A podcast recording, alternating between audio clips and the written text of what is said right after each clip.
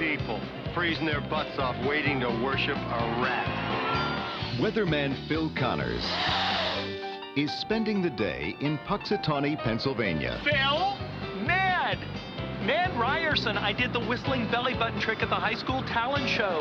Bing! Bing! But Phil's about to find out.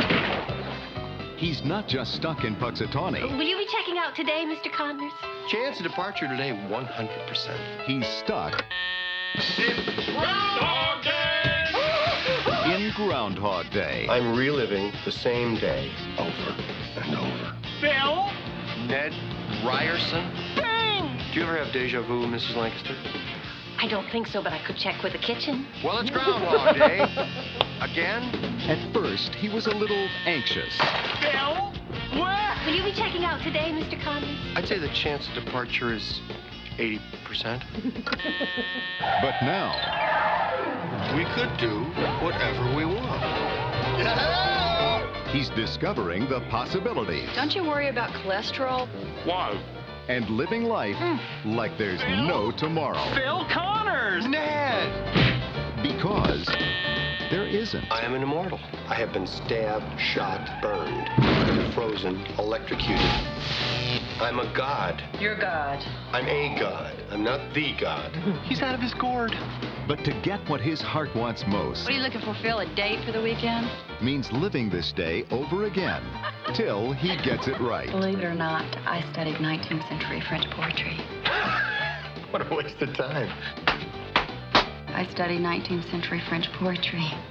La fille qui j'aimerais. You speak French. Oui. Bill Murray, Andie MacDowell, To the groundhog. I Always drink to world peace. to the groundhog. And we are back for another week of SVS Fly Fishing Podcasting. Tonight's show brought to us by Predator Fly Gear. Check them out at predatorflygear.com. Ahrex Hooks, freshwater and uh, saltwater. Check them out, at ahrexhooks.com. Simms Fishing. Find them at simmsfishing.com. Why Knot Fishing? Why not fishing.com? hey, tonight's show is coming to you live from the Urban Fly Co. studios. Brought to us by urbanflycompany.com. Hey, if you didn't recognize one of those voices, we got Pogo Pike sitting in with us for our first segment tonight. And uh, what's been up, Pogo? Well, they say I have a radio, a, vo- a face for radio, but not for TV. So thanks for letting me do that, guys. you know, we heard that a lot at Fly Tie night this week. They're like, you guys really have faces for radio. I didn't know how to take That's that. great. So, uh, hey, what's what's new? What's happening, brother? Well, thanks for having me on. It's Super Bowl Sunday and Groundhog's Day. That was so cool.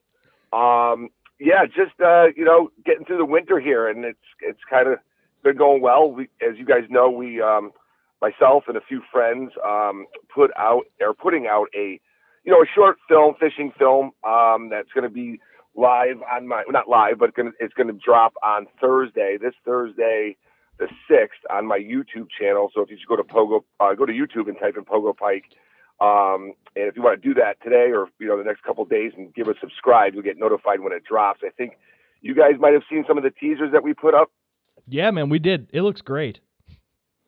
Thank you, thank you. Yeah, I mean it's you know it's just really a kind of a feel good short film about fishing and friends and you know the community of fishing and just you know it's kind of how I sang your guys' praises when we first met and what your what SVS has meant to the fishing industry and the community, how it's brought people together.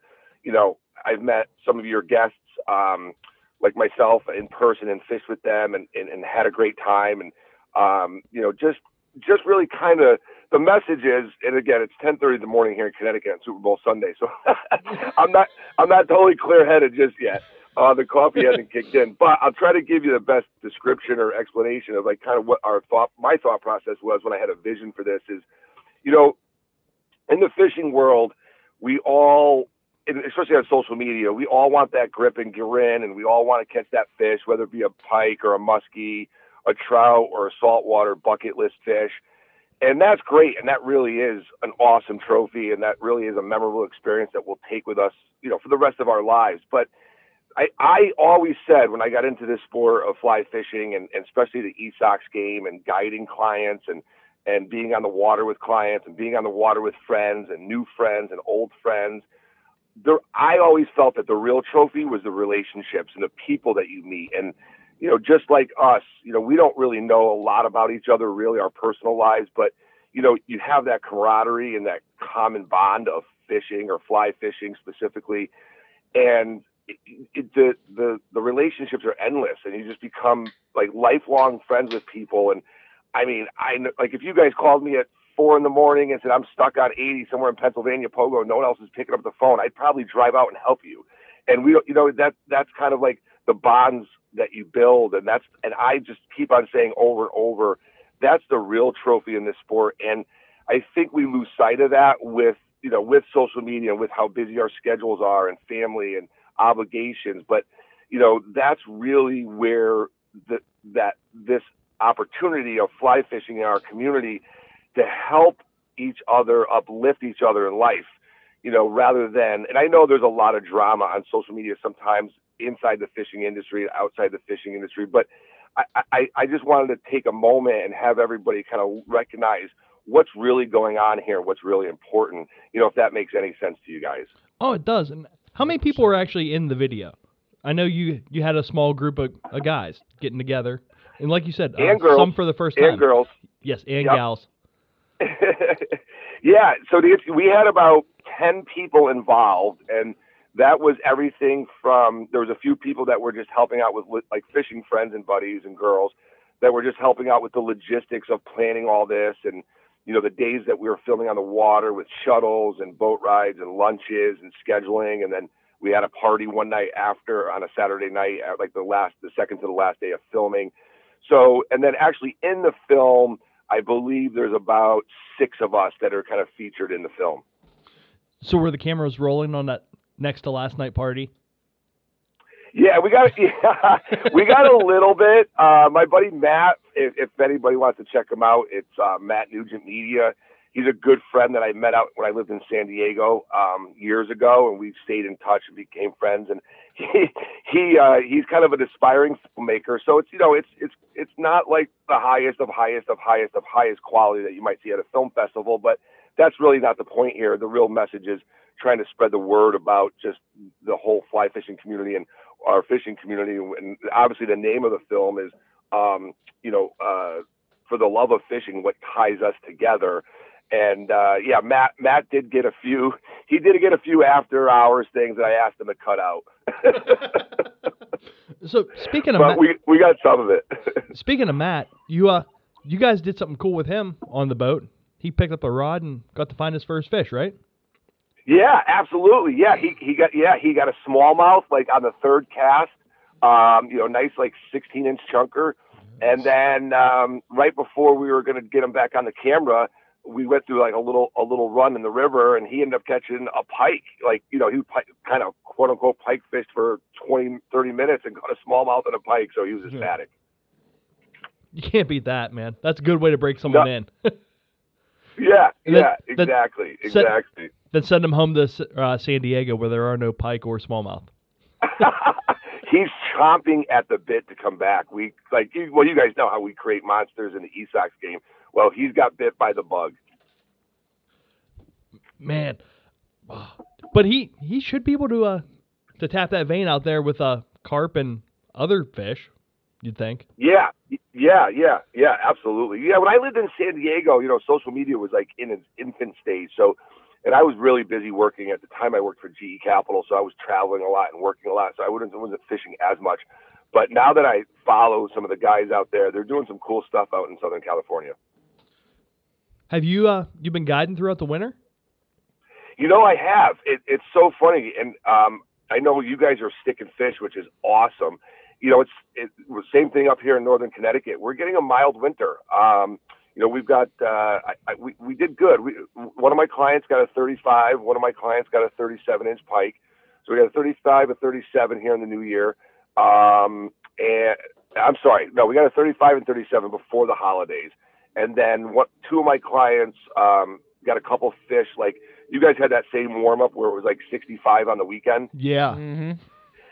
So the water was warming up, warming up, warming up, and two of my clients wanted to go that weekend. I said, listen, it's going to be really windy, and it's going to be 65, which sounds good, but that water is just going to increase on Monday, Tuesday, and Wednesday. If you guys can wait till Monday, Tuesday, or Wednesday, the, the you know the winds are going to be fine. The water temperature is going to be holding. It's going to be at the tail end of this warm up. I, I, I got a feeling is we're going to have some good action, and we sure did.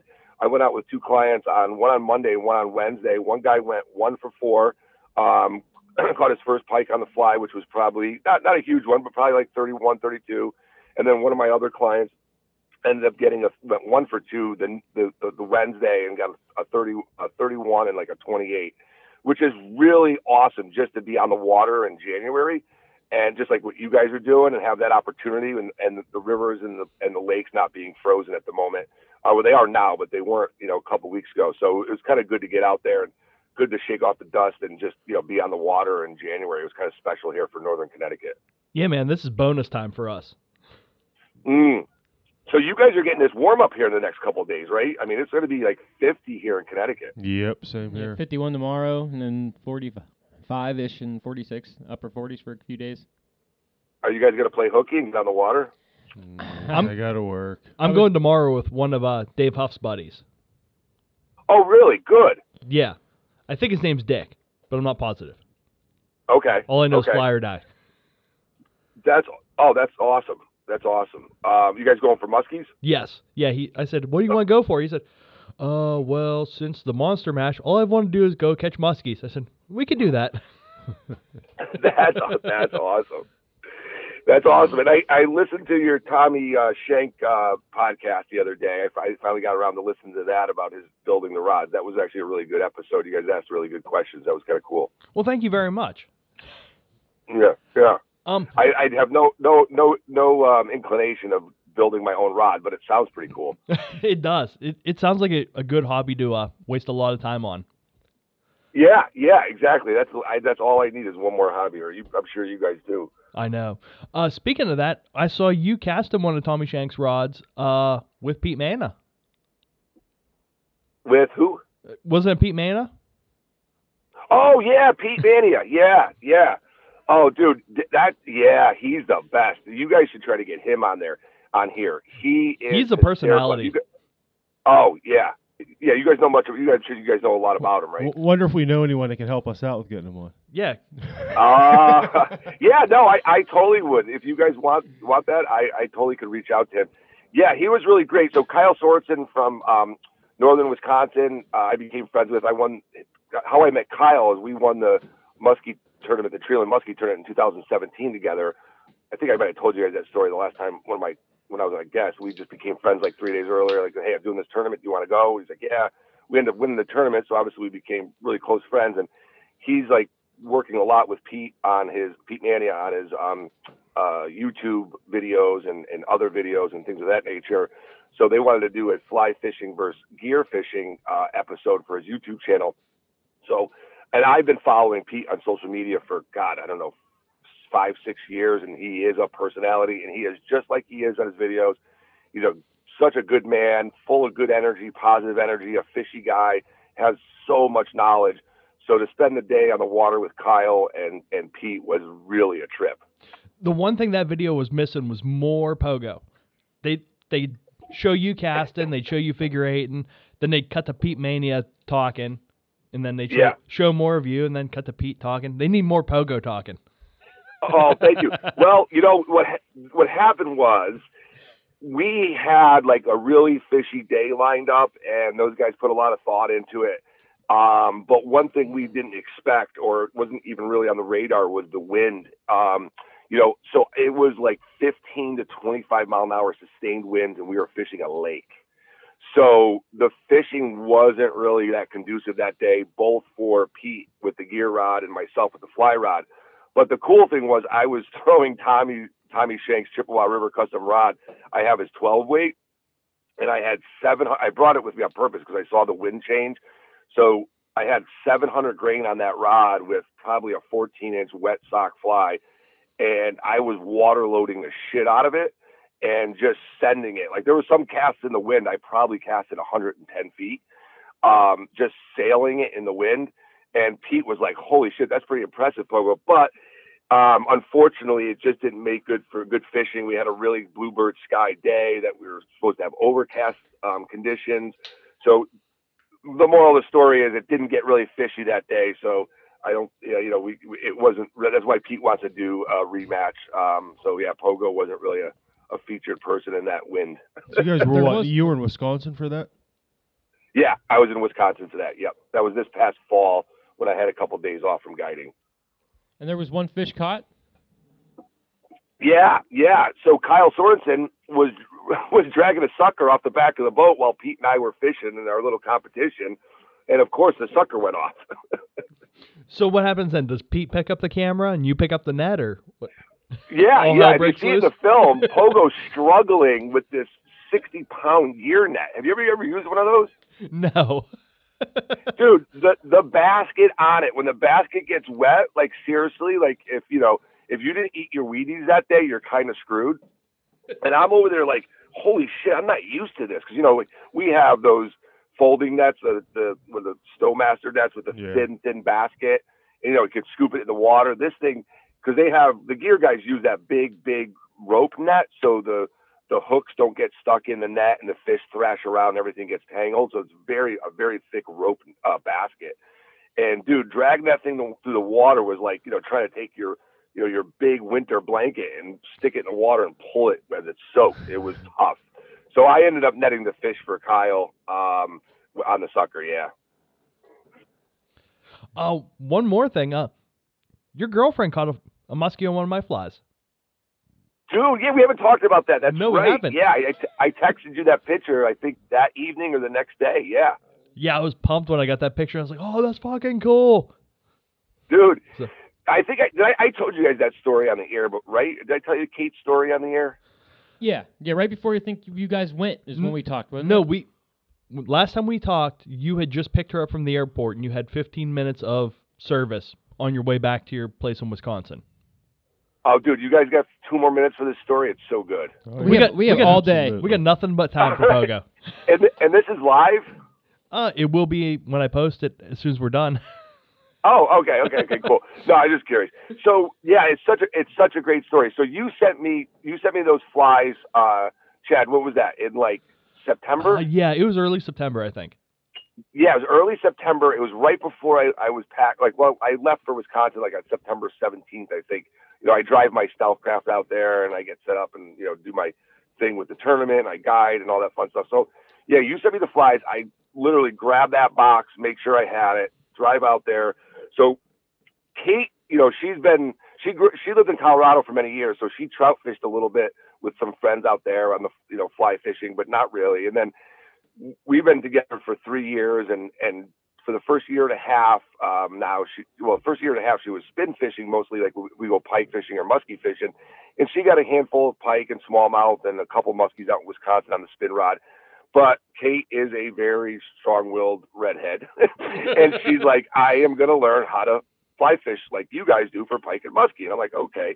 So last year, just this time last year, she started pick up the fly rod and she was casting an eight weight and a nine weight for pike. And um, she got her first pike in the spring on the fly rod. And no matter where you lived in the country, you probably probably heard her scream when we netted it. She was so jacked.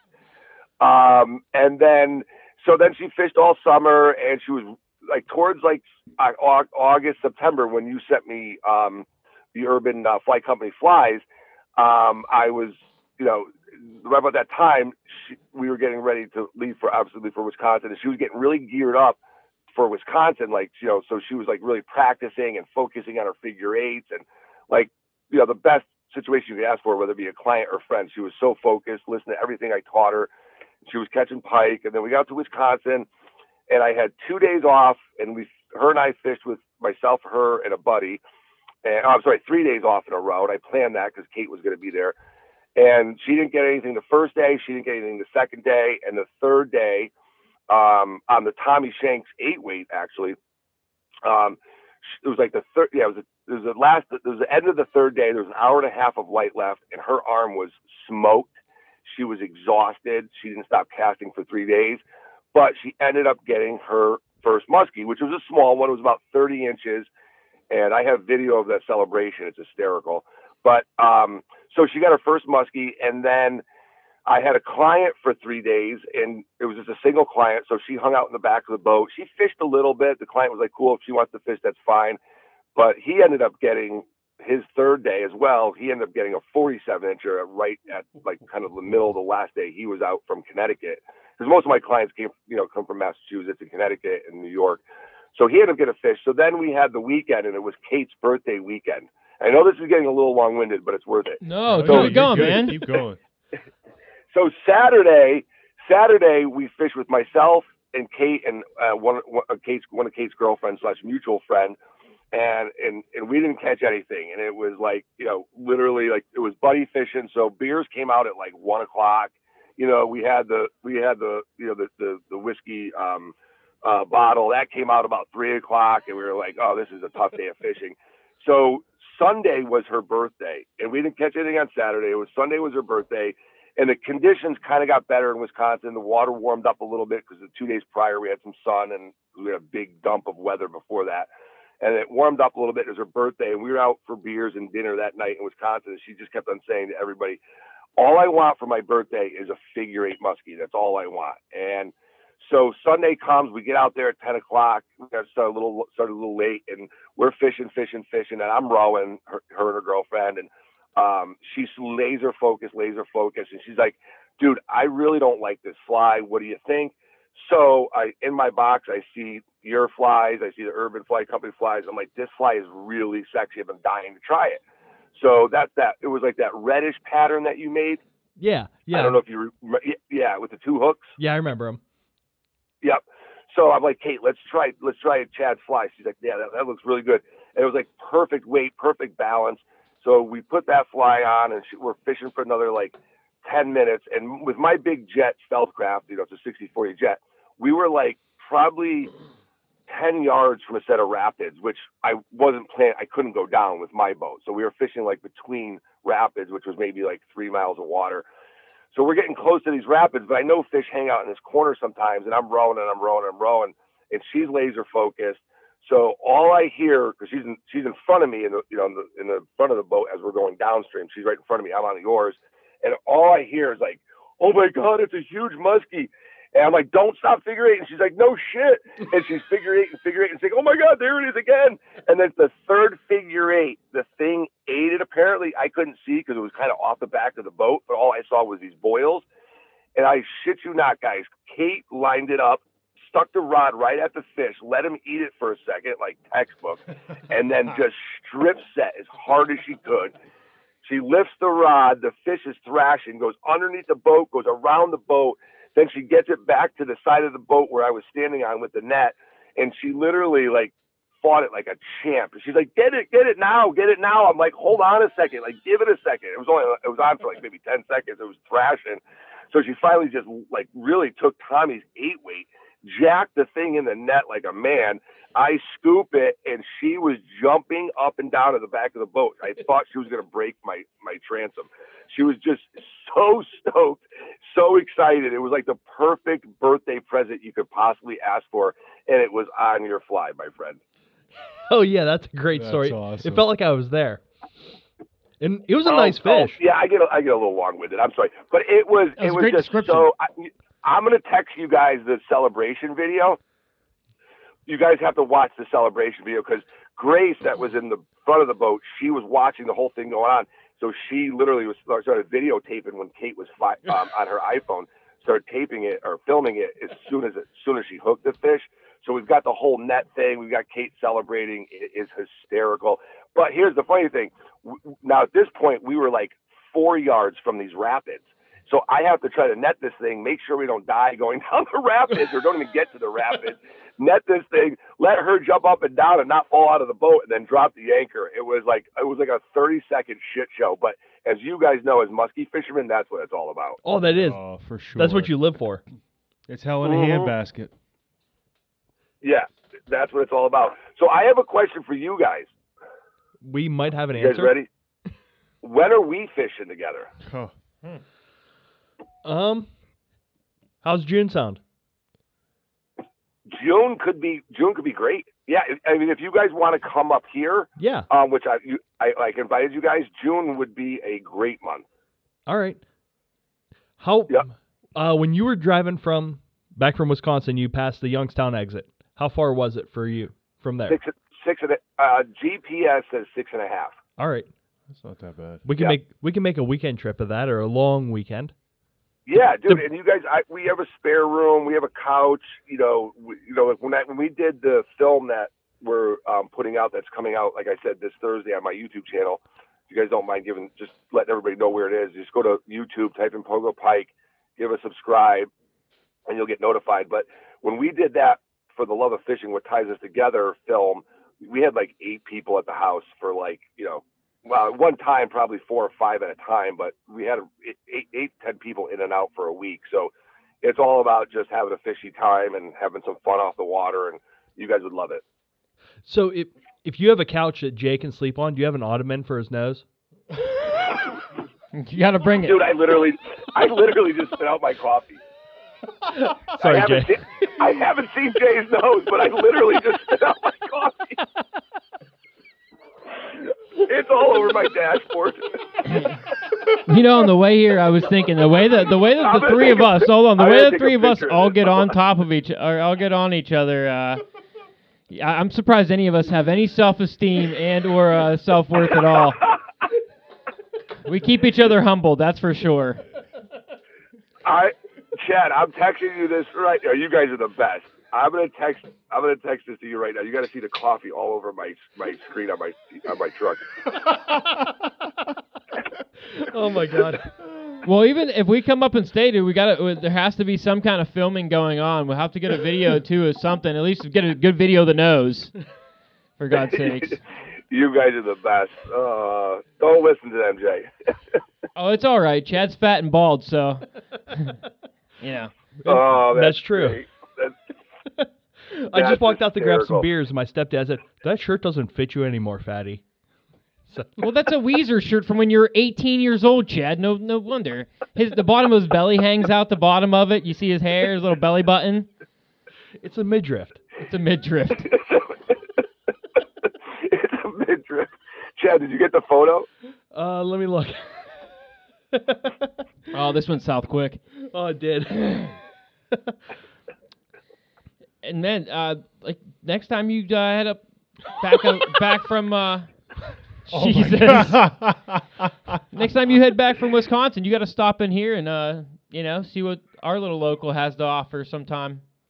Well, well, that's yeah, that's what I mean too. Like, if you guys get a window here in February and I've got some time, I would love to even come out to you guys or in, in March I'm going to Kentucky and Virginia to do some musky fishing. But yeah, I would love to do that. This year, Chad was offering that, and I, I actually had a boogie back from Wisconsin. Um, one of my family member was not anything urgent, but was in the hospital. I kind of left Wisconsin a day early just to get back to be with my family, and everything worked out well. But yeah, I, I'm I'm totally open to that.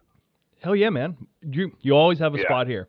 We have a spare bedroom, Uh, and uh, we have two spare bedrooms. If uh, you and Kate don't sleep in sin, you know. Okay, okay. That's a joke. Yeah, yeah. but yeah, That's- we always have room here for for pogos and uh, pogo buddies. Um, yeah, man. So what's uh what's the year looking like for you shaping up? You said you got Kentucky trip coming up.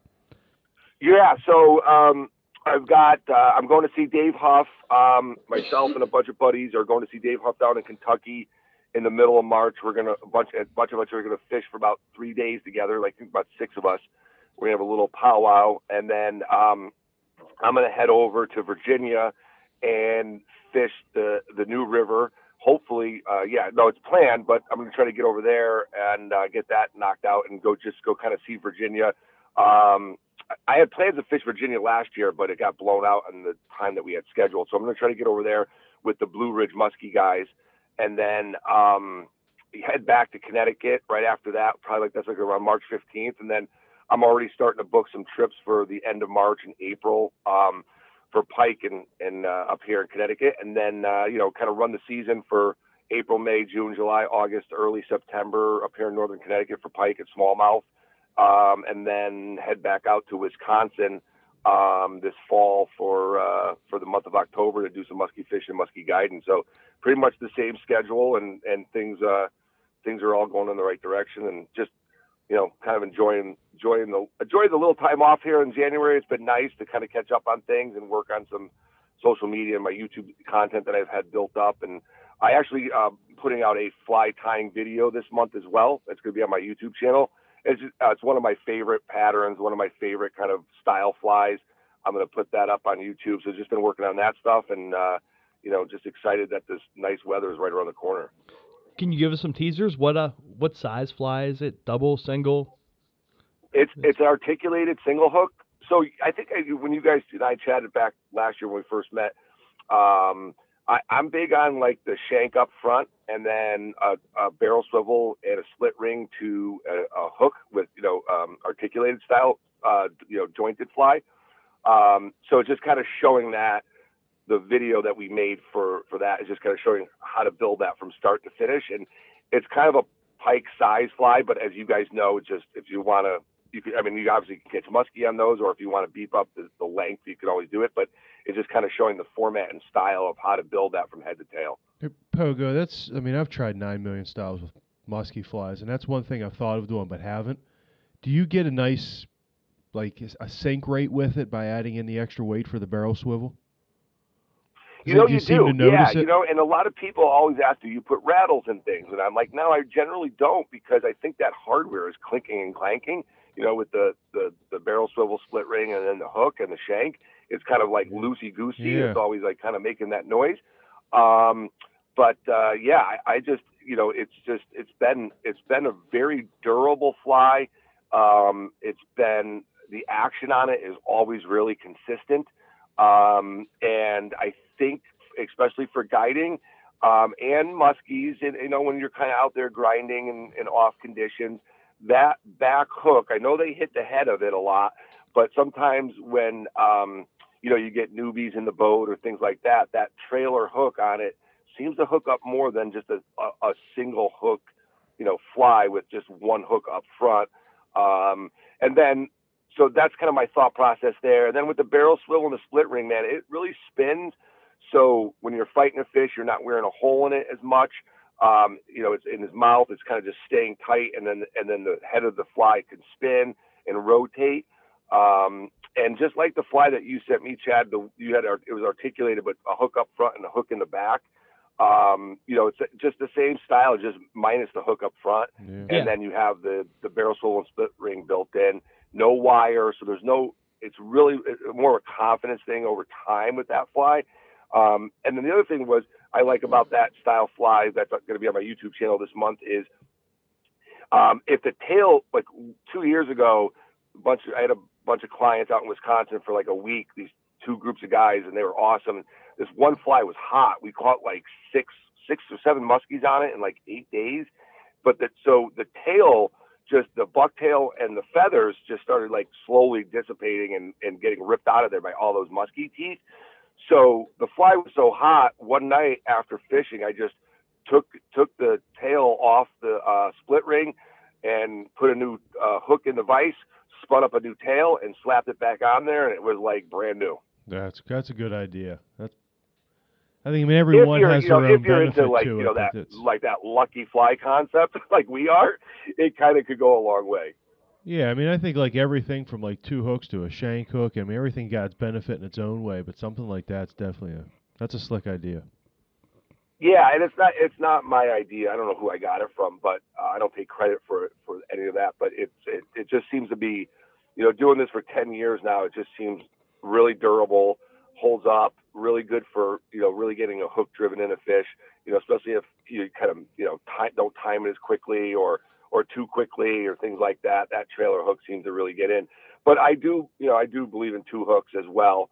Um, you know, I always debarb my hooks, which is just you know a big thing for me, uh, especially when you get in a shitty situation where you might need you know um, uh, you know uh, jaw spreaders and things of that nature, where it gets a little hairy in a big fish's mouth, or even the small fish. You know, like I've noticed with pike, these smaller guys like inhale everything. So you know, sometimes you're you know you got a, a, a 18 to 25 inch pike and the thing's down its throat. So the barbless really helps a lot, just kind of getting it out and keeping the fish safe. Hey Pogo, I know you run you run fluoro for your bite guard, right? Yeah, I yeah I do. Yep. Do you have any issues with the small pike biting you off with their puppy teeth? Dude, yeah, it's ha- not not with the 80 pound that I use, but when I back like just a couple of years ago, I've been I, I've been bitten off on 60, uh, 50 and 60 on small pike with all those damn teeth they have. Do you never you Yeah. never wanted to go wire? I I don't give I don't have a dog in the race. You know what I Yeah. mean? I'm just wondering. Yeah, no, actually, absolutely. So you know, it's such a evolving kind of answer to that, and it's an evolving um, thought process in my Polish brain. Um, so like what I've noticed bite offs over the last you know ten years of doing this is I see bite offs with pike way more in early spring than I do any other time of the year, both with pike and muskie. It's it's I don't know if they're growing new teeth or the smaller fish like they're just aggressive and inhaling it.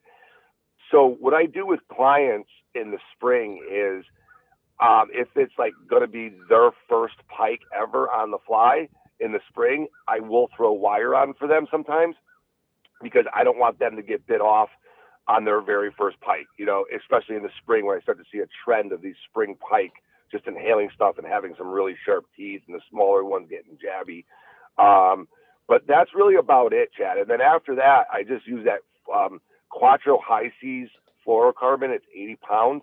Um, it's super dense and super abrasion resistant. And that's my go-to for pike and muskie now, except during that window in the spring and, ex- and depending on who's in the boat with me. And do you tie knots in that, or are you crimping it? The the fluoro. No, I'm I'm tying knots very carefully. Yeah. Okay. I'm tying knots with it. Um, I've chipped a tooth on it, um, but I'm tying knots with it with um, tools now. Oh, one more thing. Uh, you you had a video, a, pike release video, and then uh, you obviously went to fish with Pete Maina, uh, and that's the first time I ever saw him was his muskie release videos. Did you guys uh do a little bit of talking about that while you were fishing? No, we didn't. We didn't actually. No. Um, but that's a great that's a great point, and I and I and next year I'm definitely going to chat with that about it because yeah, he has what one video? Is it the, he has the one where he has the like big musky mount? Yeah, that's the one. I, that's the first time I ever saw him was that video. That's probably it's so funny you say that. It's probably like when I got introduced to him years ago on social media was I was looking for a video on how to handle pike and muskie when I was kind of new at this. I was doing it, but I didn't know if I was doing it like it, as as the best I can, both for my safety and the fish's safety. Right? It's all about catch and release. So I I saw that, and that's one of the things that spawned me on my. If you go to like my YouTube channel, I'm sure you guys seen my how to handle how to handle uh, sa- how to safely handle Esox. That was what ins- inspired that to put make that video with my friend Jeff from on the Flycast, who's a who's a media guy. Um, you know, just kind of spread the word of what I learned over the years and what works and what doesn't work, both for our safety and the fish's safety. And I've got a lot of good feedback on that video. Um, you know, I would say just kind of shot from the hip. We didn't really script much. Um, we did get a figure eight fish on that video, as you guys re- probably remember, which was kind of cool, which we weren't expecting, obviously. And to get a fish like that on a figure eight while you're filming is like hitting a lotto. But yeah, yeah, Pete, I, I got to talk to Pete about that. That's a really good point because I think we, I think there needs to be more of that um, out on the social media world and, and the internet of how to safely handle these guys. Yeah, for sure. And like I said, those are the two that I stick or that stick out in my brain is yours and his. And then I saw the Oh, video cool. of you. I saw the video of you guys fishing together. I was like, oh, I wonder if that's what brought them together or not. You know? Oh yeah, yeah. No, that's a great point. It's so. Thank you for reminding me. You guys are smart. I got to talk to Pete about that next time I see him. That's that's that's really uh, that's really a good point. But I mean, I mean, how are you guys working with tools and things like that when you're hooking muskies and pike? I mean, I carry just a standard pair of SOG multi-tool on my, and I Yeah. mean, I've got the jaw spreaders and everything in there. But in all reality, every fish recently, over the last three months, has all came on the figure eight. So a lot of them have been drilled right through the top of the upper mouth. I mean, yesterday I had one eat. Oh, he probably ate. Finally, got one to eat probably 40 foot out, and that fish was right in the side. I went in to try to get it out. He thrashed around a couple times with me, and next thing I know, the fly was laying there. Uh, so I really haven't had any issue. It's all been figure eight, and probably the last four fish I've caught, the hooks come out in the net, so I don't have to hadn't had to worry about it. That's great. Uh, and Yeah. is that debarbed or barbed? Oh, barbed. I do not debarb hooks. No, I'm not a not a believer in that. Barb for me as You well, just eat- because I'm lazy. Yeah, no, no, and it's it's all good, especially with Yeah. like I like debarb for pike more. I mean, I definitely debarb my my my musky hooks as well most of the time. Sometimes you forget, or sometimes you're like, well, you know. Anyway, it's a long. That's a whole other conversation for another day. But um, you know, I I really like debarb for pike just because they're s- uh, you know on, on average they're a smaller fish and they have a smaller mouth and more things can go wrong with their gills and you know a deeper hook set. With muskie, you know, I kind of lean towards I'm a little bit more open minded to both barbed or debarbed. But I've seen that many times with barbed or debarbed. You get them in the net, you take the pressure off, the hook comes right out. Yep. I got another question Yeah. about the debarb. Do you do that for pike more because you're fishing with more rookie anglers and casts have a, a tendency to go into somebody? Yeah, yep, yep. That's safety first, right? Um, I always carry I always carry extra sunglasses on my boat in case a client doesn't show up without sunglasses. You know, safety first, and then debarbing for that reason exactly, and then also mostly for the safety of the fish. Um, and then yeah, that that that's pretty much uh, my go-to thing with pike. And like I said, their mouths are smaller, man. Like I've seen, you know, you catch like a, a jack pike. I mean, he's the future of your body of water, and you don't want to hurt him. You want to treat an 18 inch pike just as well as a 40 inch pike. So, you know, the debarb has gone a long way over the years and the safety of releasing. So have you been doing much exploring this winter? Uh, I know last year all the rivers were high for you, and you end up doing some lake fishing. Have you been uh, Yes, exploring some new areas, getting ready for the spring? absolutely. Yeah, absolutely. That's a great question. Yeah, absolutely. It's so funny you say that because we, one of my clients uh, had a really good day in a bigger body of water here in Connecticut that's more of a lake environment because the river was just a little bit too ripping and the ice was melting and we had a good day down there. So yeah, when I got back from Wisconsin this fall, um, and the winter and the opportunities we had in November, December, and January, um, I would say probably like 30% of the time I hit some some of those bigger bodies of water and exploring new sections and going getting out with Kate and some friends and just kind of buddy fishing and finding spots and drop offs and you know reading the fish finder. That's uh, you know because you really do have to be versatile when it comes to guiding around conditions. You know you get somebody that you know I get a, I get a lot of clients last year that were younger. They took the day off from work. They were super stoked, and you know to reschedule for them was kind of a big deal. So you know to get them on a good body of water that I felt confident in was really like important, and I, I noticed that. So yeah, that's a great question. I did. I've done a lot of exploring in the last three months. Um, just getting out with myself and some friends, and and and it's always fun. You guys know it's always fun. Like when you guys come to Connecticut, it's a new body of water, right? It's like, oh, this is really cool, and you kind of get jazzed up again. And the same thing for me when I go out and explore to get more confidence in guiding in certain sections or certain bodies of water. It just ups my confidence and confidence and ups the experience for both me and my client. And that's kind of what I try to take pride in.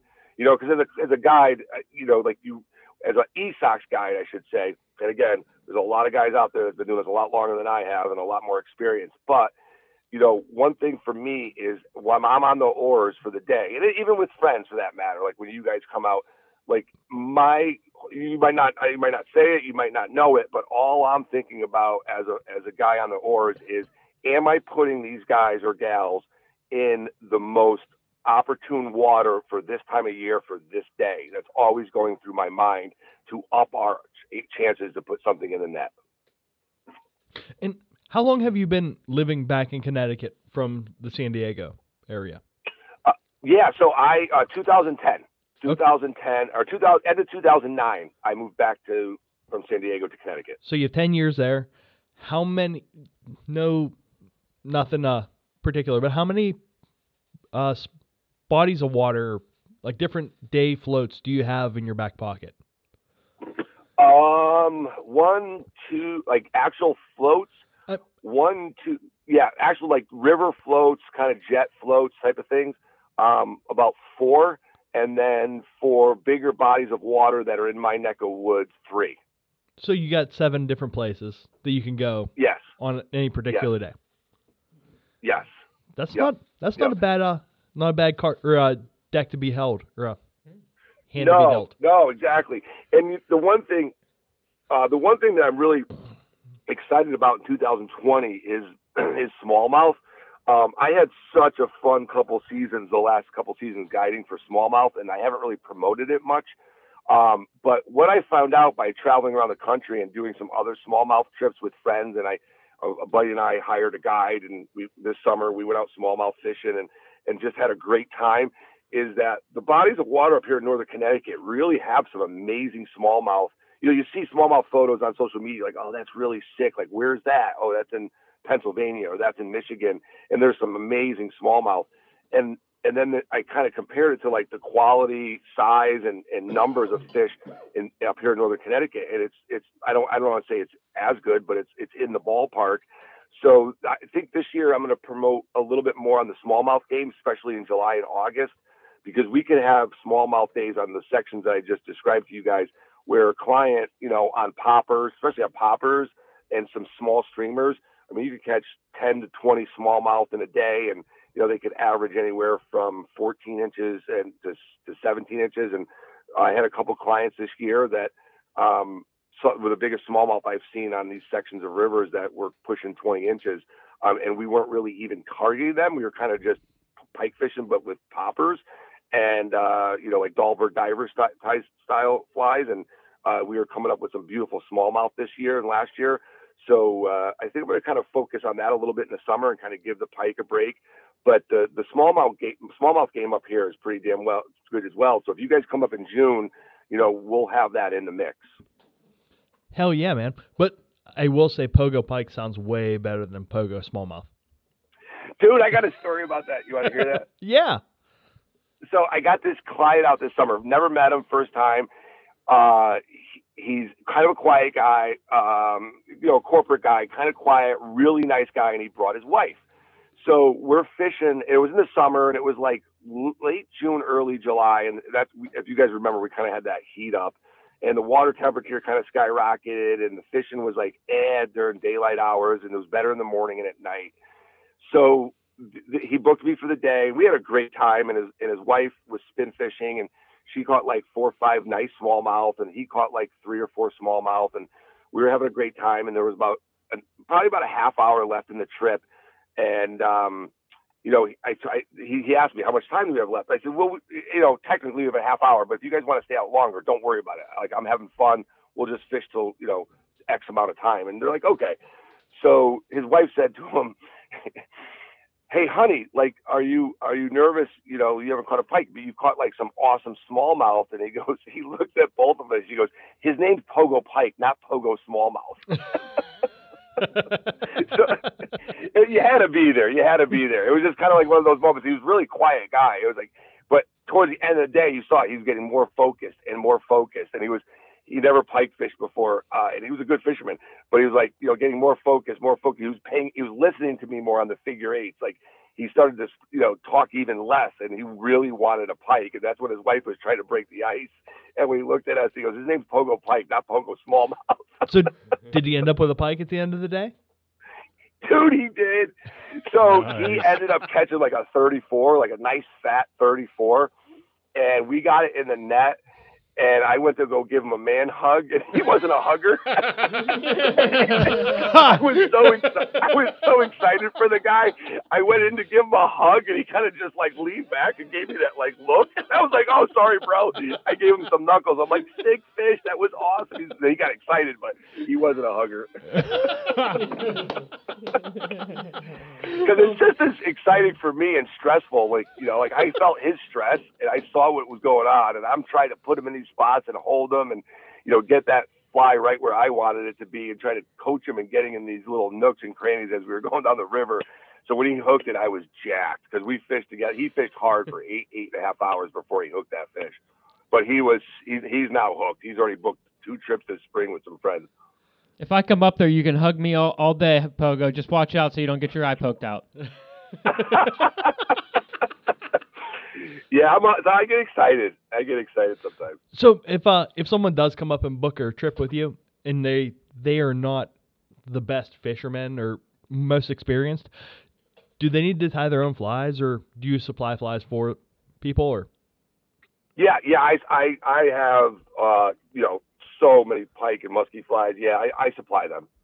Yeah, yeah, and I tie I tie you know, like I'm, I'm in kind of tying mode right now where I'm zipping up some flies for the spring, you know, kind of getting back in that guide mode, looking at what I have. But yeah, I've got dozens and dozens of flies laying around, and I'm always rotating them and um, tying new ones. And then obviously, like Urban Fly Company being so generous of sending me a, a batch of flies that um, are going to be my repertoire this year, you know, that always helps.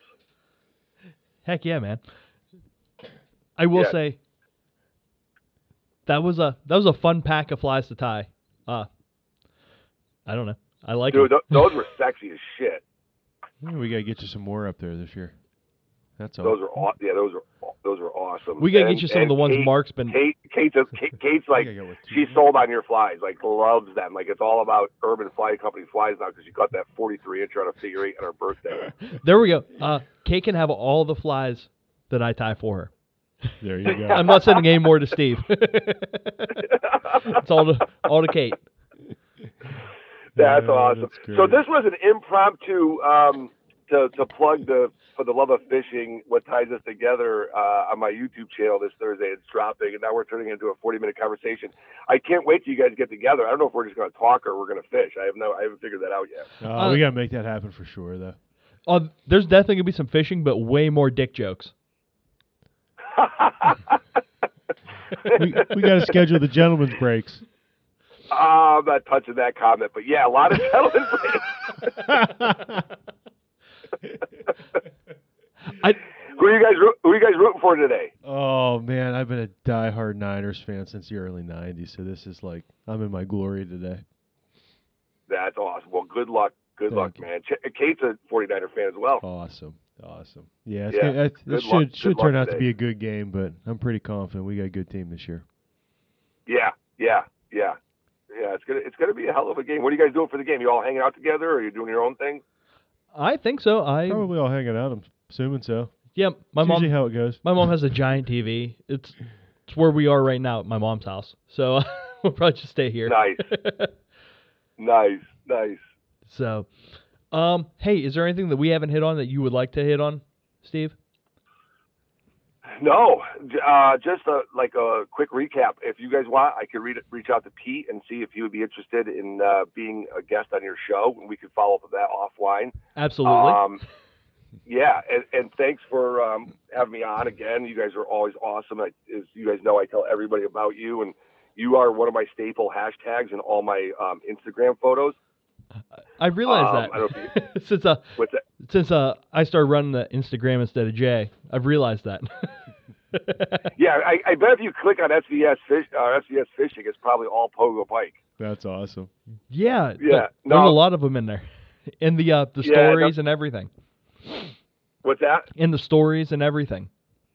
Yeah, yeah, yeah. No, you guys are great. So you know, just keep it up, and and I I love spreading the word about you guys. You guys are doing great things, and um yeah. And if if anybody's new to the show, um they haven't heard my crazy voice before. If you want to go to Pogo on Instagram, I'm Pogo underscore Pike, or if you just type in Pogo Pike, and then um like I said, I'll be that for the love of fishing. What ties us together that I'm really proud of and really um, excited to get it out that that positive message out to the fishing community. That's going to be on my YouTube channel uh, this Thursday, and then I have a fly tying video um, on the fly that we were just describing. My buddy Jeff um, is editing as we speak. He's got half of it done. We went through it yesterday. That so I should probably be putting that on my YouTube channel in the next two weeks.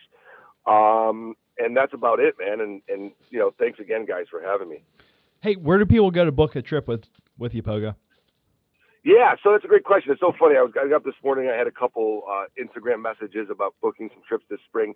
So either Instagram, you could private message me, um, or like on Facebook. Uh, I'm on Facebook as well. And then, you know, probably the easiest for someone that just wants to set up a time to talk or just get more information, you can go to pogopike.com.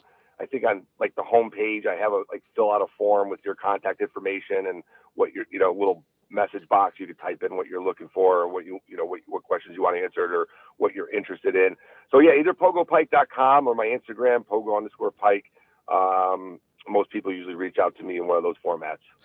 Or if someone wants to hit us up, I'll give you Steve's phone number all day long. That's right, 619-518-5555. No, um, I still do have a San Diego cell phone. It's so so funny because people will you know message me and then and we'll set up a time to talk and I'll call them and they won't answer the phone because they see like San uh, my cell phone still San Diego my cell phone number. So like yeah I didn't I didn't think you were from I didn't think uh, you know you were from San Diego. Are you still in San Diego? I'm like no I'm in Connecticut. I just have a San Diego number. Yeah, that's the crazy thing about uh, cell phones now. It doesn't matter where you live. Yeah. Yeah. Have you guys have you guys got the new iPhones yet? I got one.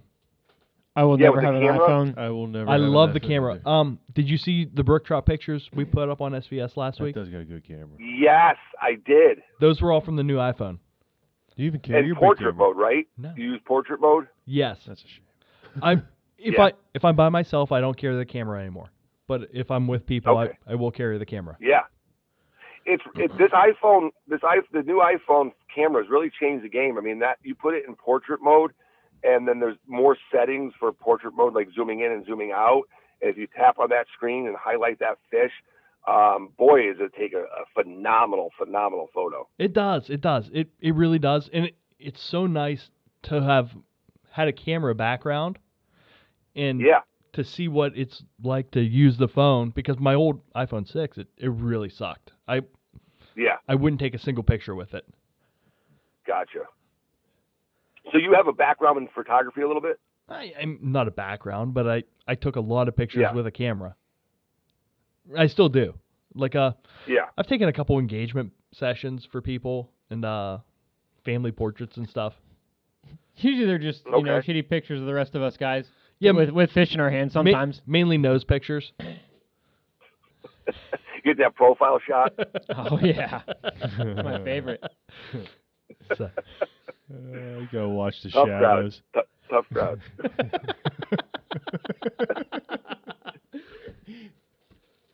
oh man. Oh man, Pogo. I think we've kept you long or long past your 15, 20 minute we initially started at.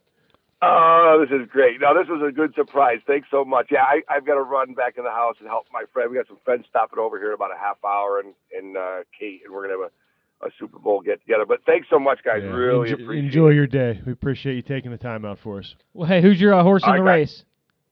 What's that? Who's your horse in the race, or who who you got? Who you think's gonna win? Yeah, yeah. I- So, like I said earlier, Kate's a 49er fan, so I'm I'm going with the 49ers today. Although I just like you guys said, I just want to see a really good game. But um, I think if I had a if I had to bet some money or uh, you know pick a side, I'd say the 49ers. Awesome. I like it. Yeah.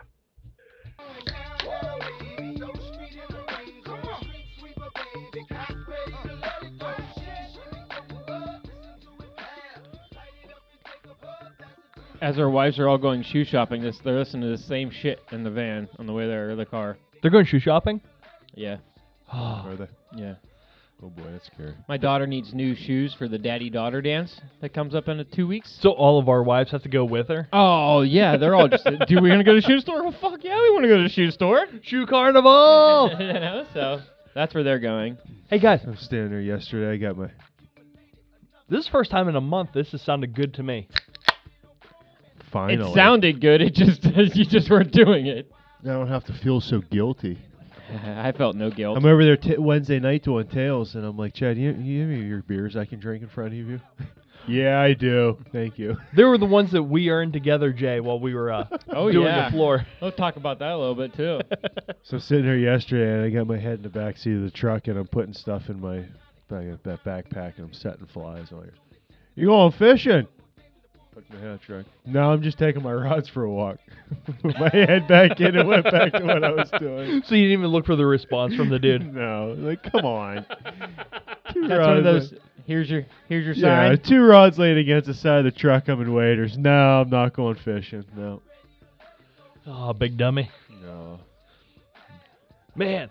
So after you, while you're taking your rods for a walk, you want to get into what you got into? Sure. Yeah, I got into an interesting day yesterday.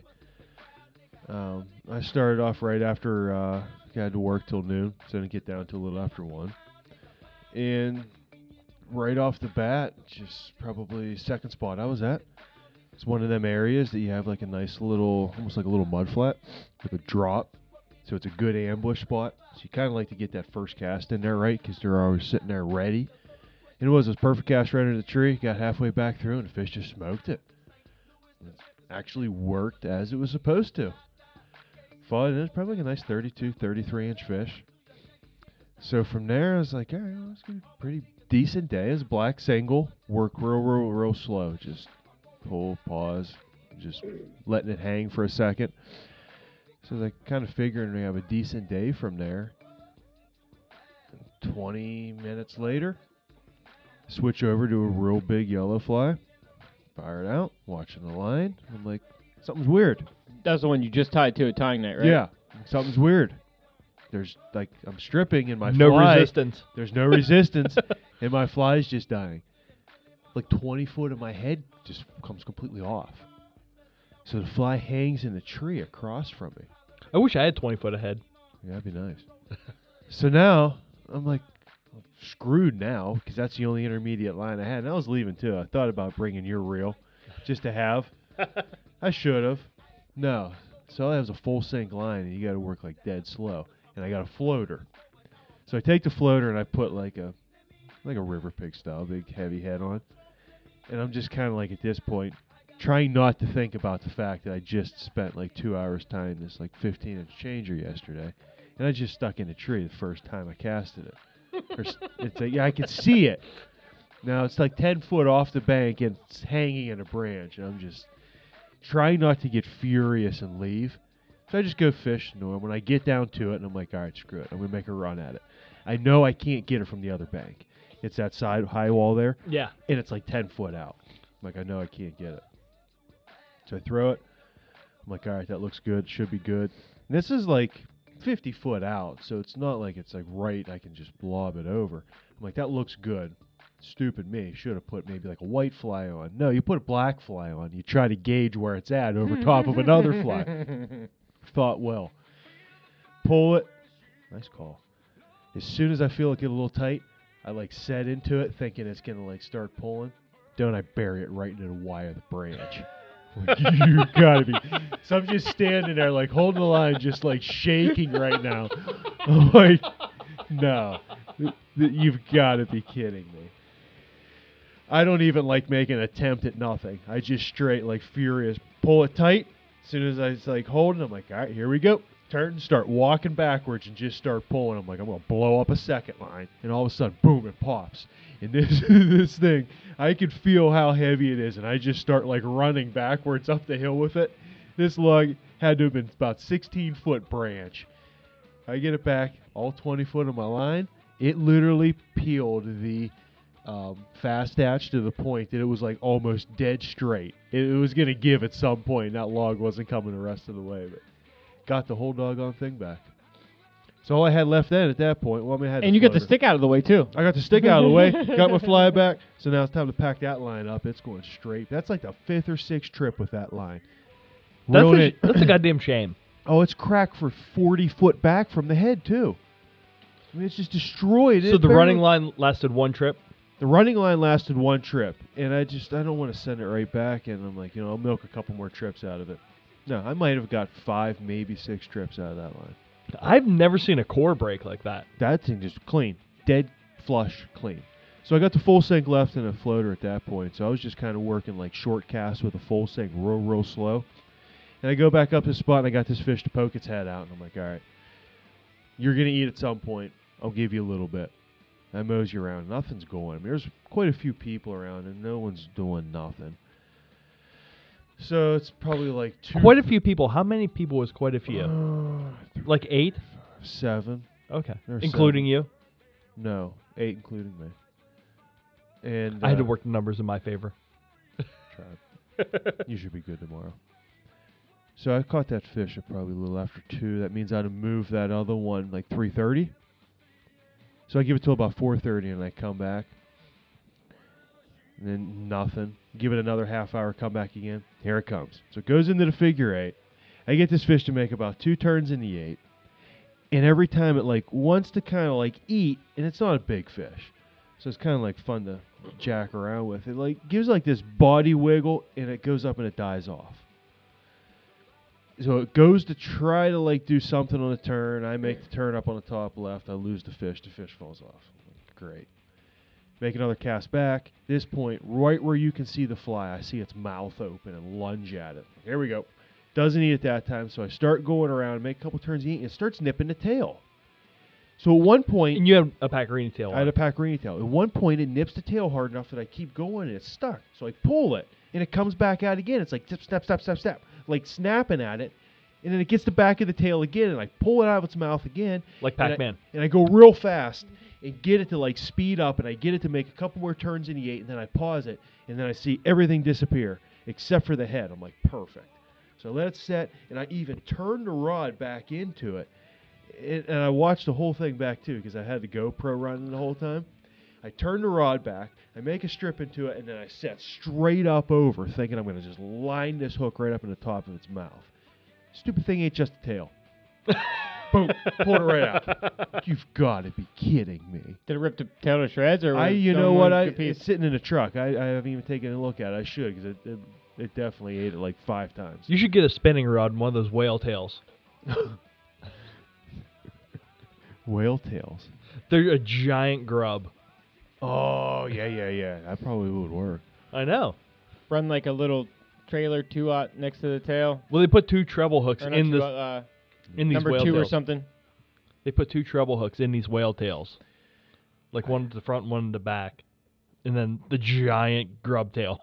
I tell you what, as much as I truly enjoy and love natural materials, that things work. Oh yeah. Damn tails work. So you said you got to see somebody else down there, young man, probably catch his first one. Yeah, I think it was because uh, I'd seen them. They'd fished this one spot for a long time. They stayed there for probably three hours, and then right towards the end of the day, they started working their way back up. And and I, I'd walk by, and he was like, "Yeah, I don't really know what I'm doing here, but seeing a fish, that's good." And then probably 4:30 ish, I hear him start yelling. I look over, and he's hooked up he fought it well and waited for his buddy to come over with a net, and they got in. I just kept fishing the whole time, and then I was ready to move. So at that point, they had just got the fish in the net. I walked over, and he kind of hoisted it up, and nice little fish, solid, probably upper twenties. And he put it back, and they're all yeah, high five and what have you. So it's probably like an hour and a half later, I go back and I'm leaving for the night, and I'd floated back through, and I was like, "Any more luck?" And the guy's like, "Oh, I'm still shaking from the last one." I was like, "That's a boy, nice." so that's where I could kind of tell. I was like, "Yeah, that might have been one of the first ones for him." That's all it's about, man. Yeah, you could tell he was excited, and they did a good job with it. They went as soon as he went to put it back in the water. That fish it wasn't even touching water yet, and it was just ready, thrashing, ready to go. So I was like, "That's cool." You didn't walk down and take a picture for him? They were already lined up taking pictures, so I was like, "Yeah, they're good shape." I looked I- over.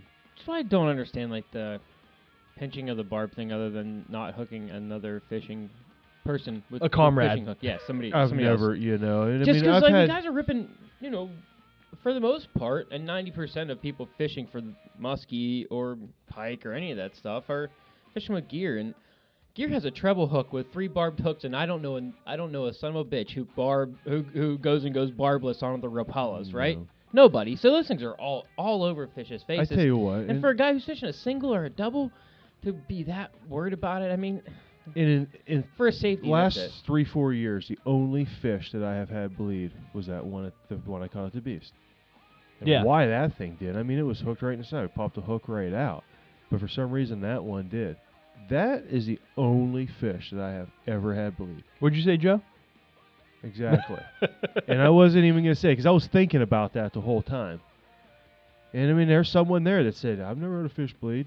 There's just forty something posted up not that long ago. Fish bleeding. It happens. It- You're- it's You're gonna poking a hole in their mouth. It doesn't matter where it is. I mean, at some point, the fish is going to eat it in an angle, or it's going to go somewhere that sh- it's going to happen with anything. And if you have a barb on you, I don't have a barb. You know, the barb is. What Ru- what did Russ Maddin say? It's a blood sport. Yeah, if you're I not mean, willing to, Take do a it. gaff with you. Don't go. yeah, At the end of the day, I mean, you know, right there, that's just healing up. yeah. So I mean, I took a tooth. That's part of the game, you know, and I'm not going to complain about it one bit. I had a pike sit and st- drop my whole hand, but you know what? I'm jacking with it. It- it- I sh- you know, I mean, technically I shouldn't be right where it is. At the end of the day, that little barb going through there is no different than us taking a, you know, I'd be way more afraid for you taking a, a fish tooth than the fish taking a barb to its Yeah. face. Because think all the bacteria and shit that you're getting put into yourself. Our hooks don't. Our hooks haven't eaten raw fish, dead fish. You know what I mean? If I took respect for that fish, I didn't let him sit and thrash all over the bank and get anything in him. He was revived well, put back well. That's way far more important, I think, at the end of the day than a barb. But to each is their own, and you know what? I'm not saying there's nothing against a barbless. I don't like the fact they can pop in and out. You know. I like barbless for fishing with people that haven't fished, like and casted the big flies. And if I have my son on the boat, I'm gonna definitely be barbless. Oh yeah, You know yeah, what eh, I mean? especially at a young age. Yeah, I mean, sure. you you guys have fished with me. You know how I land fish. I land fish now. fast, as fast as Is- possible. I mean, and Yeah. even that one, I hooked it on the strip. It was in the net in probably less than ten seconds. As soon as I got tight on it, I leaned You back into that fish. I turned that rod to the water. I stripped as hard as I could. As soon as he thrashed at me, I put the rod over my head. I sat down. I rolled the net under him. I laid backwards, and that fish went right into the net, lifted up. Fish sat in the net right there off the edge of the bank. So do you And walk was- around? Do you walk around with the net extended? Yes. And then I lay it right beside me, right to my left hand side. So as soon as I get there, I sit right down beside it. I lay that net down. I mean, they're going in quick.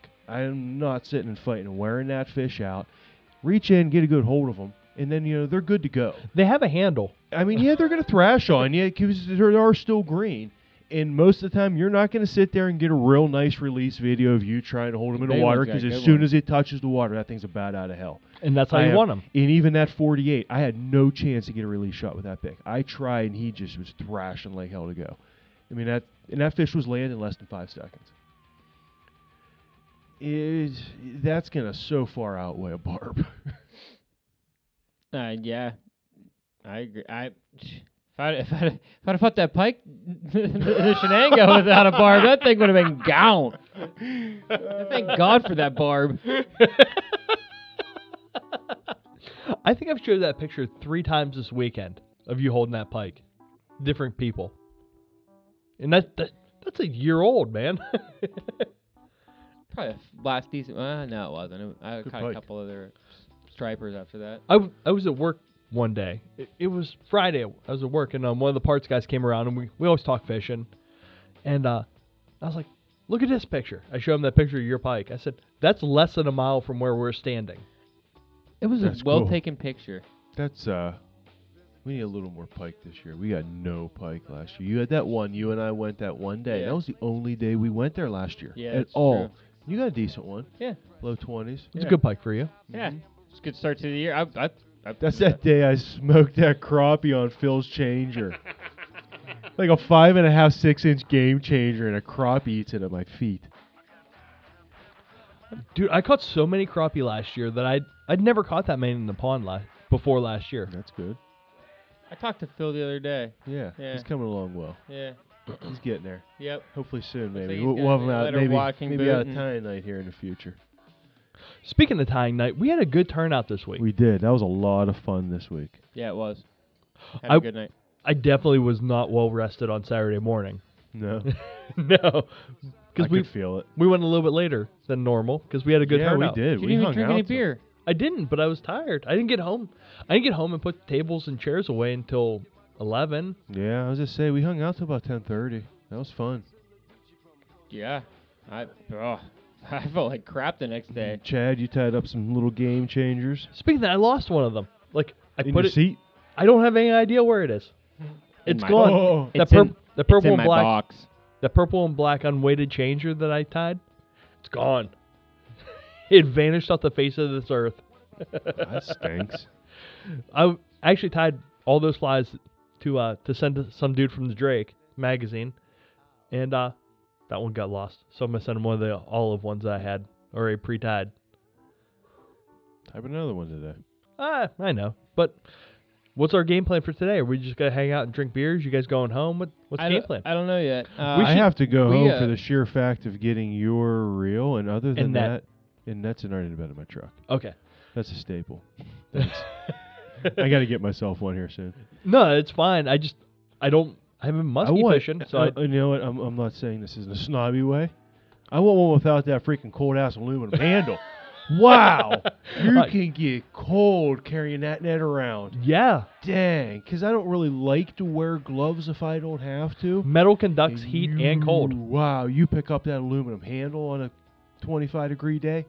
It's like picking up a popsicle, carrying it around. Yeah, I hadn't been at the tying nights in in uh you know going back to that for a second in a couple months. You know, I would missed the last one, and I was at the one before that for like half of it. But man, yeah, good turnout. But uh, the camaraderie.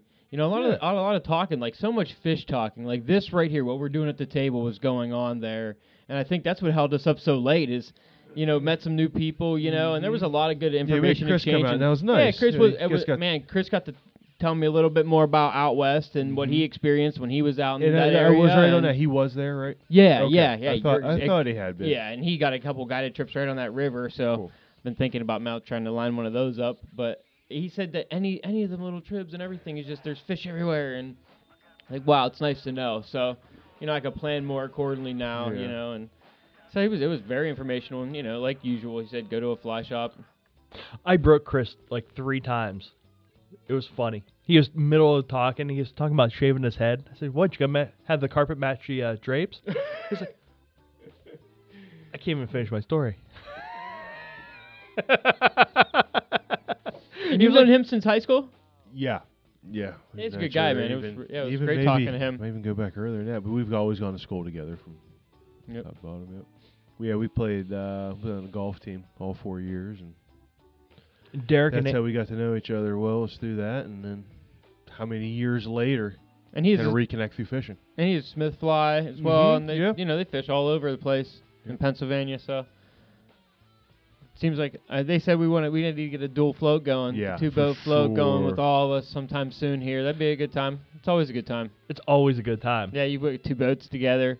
Beers usually get thrown back and forth. There's usually a little more hijinks going on and more fun. Hmm. You know, you add a few chads to the party and things get popping. That and uh, Derek and Andrew came. Derek uh, Yeah. supplied the beer for tonight, this morning's events. You sure Yeah. has. We're putting a hurting We're on the rest of that Kate, man. hurting on that. Case, man, I, I, I, I know I'm not leaving. At least until my wife gets back.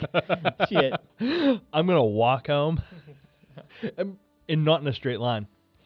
Like I said, this is weird, man. I've had three beers, and I'm definitely, I'm definitely feeling it. Normally on a podcast Sunday, I can drink eight or nine in a show, and just be fine.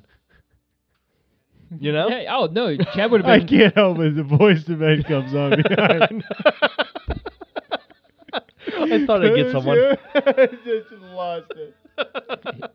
So Sorry. yeah, no, my I went through I go through a January bender. I usually run the holidays right through January, and hell yeah, Chad, you could drink 35 beers and walk in a straight line, do a cartwheel. Yeah, but right now I'm I'm three deep and I'm feeling it. But I had three man mosas. I love those things. You're gonna you're gonna end up passing out here. I'm gonna end up passing out here. We we really should take your your uh, raft down some sled hill. Oh, I know. Yeah, that'd be fun. We could get such great content for the the Instagram page. We do need to do a better job of that. Videoing and content. yeah, we do. Um, speaking of content, you caught the muskie. That's gonna be going up on the page this week. I went brook trout fishing on Mhm. Monday. Mm-hmm. I you had had a a good day. I had one of the best days I've ever had, or the best day I've ever had brook trout fishing. And I was by myself. I, I went to work for an hour. I was like, "Ah, I can't get parts. I said, fuck it, I'm leaving. Said, deuces. And I walked out of work. Came home. My wife said, I got to go to a meeting at my work, so why don't you just go fishing? I said, awesome. I'm doing that. Going fishing. So she made to her work meeting. School called her. Our son was sick. She went and picked him up. She left her meeting. She said, deuces on you guys. she picked him up. They sat on the couch all day. I went and I caught about a dozen brook trout. Nice. And I had one come up and hit a dry fly. It's God, it's January, man. And they're hitting chubby Chernobyl ants. But uh Ed had sent us those uh those pheasant tails with Oh, yeah. the tungsten heads and the the lead Right. wrap inside of them.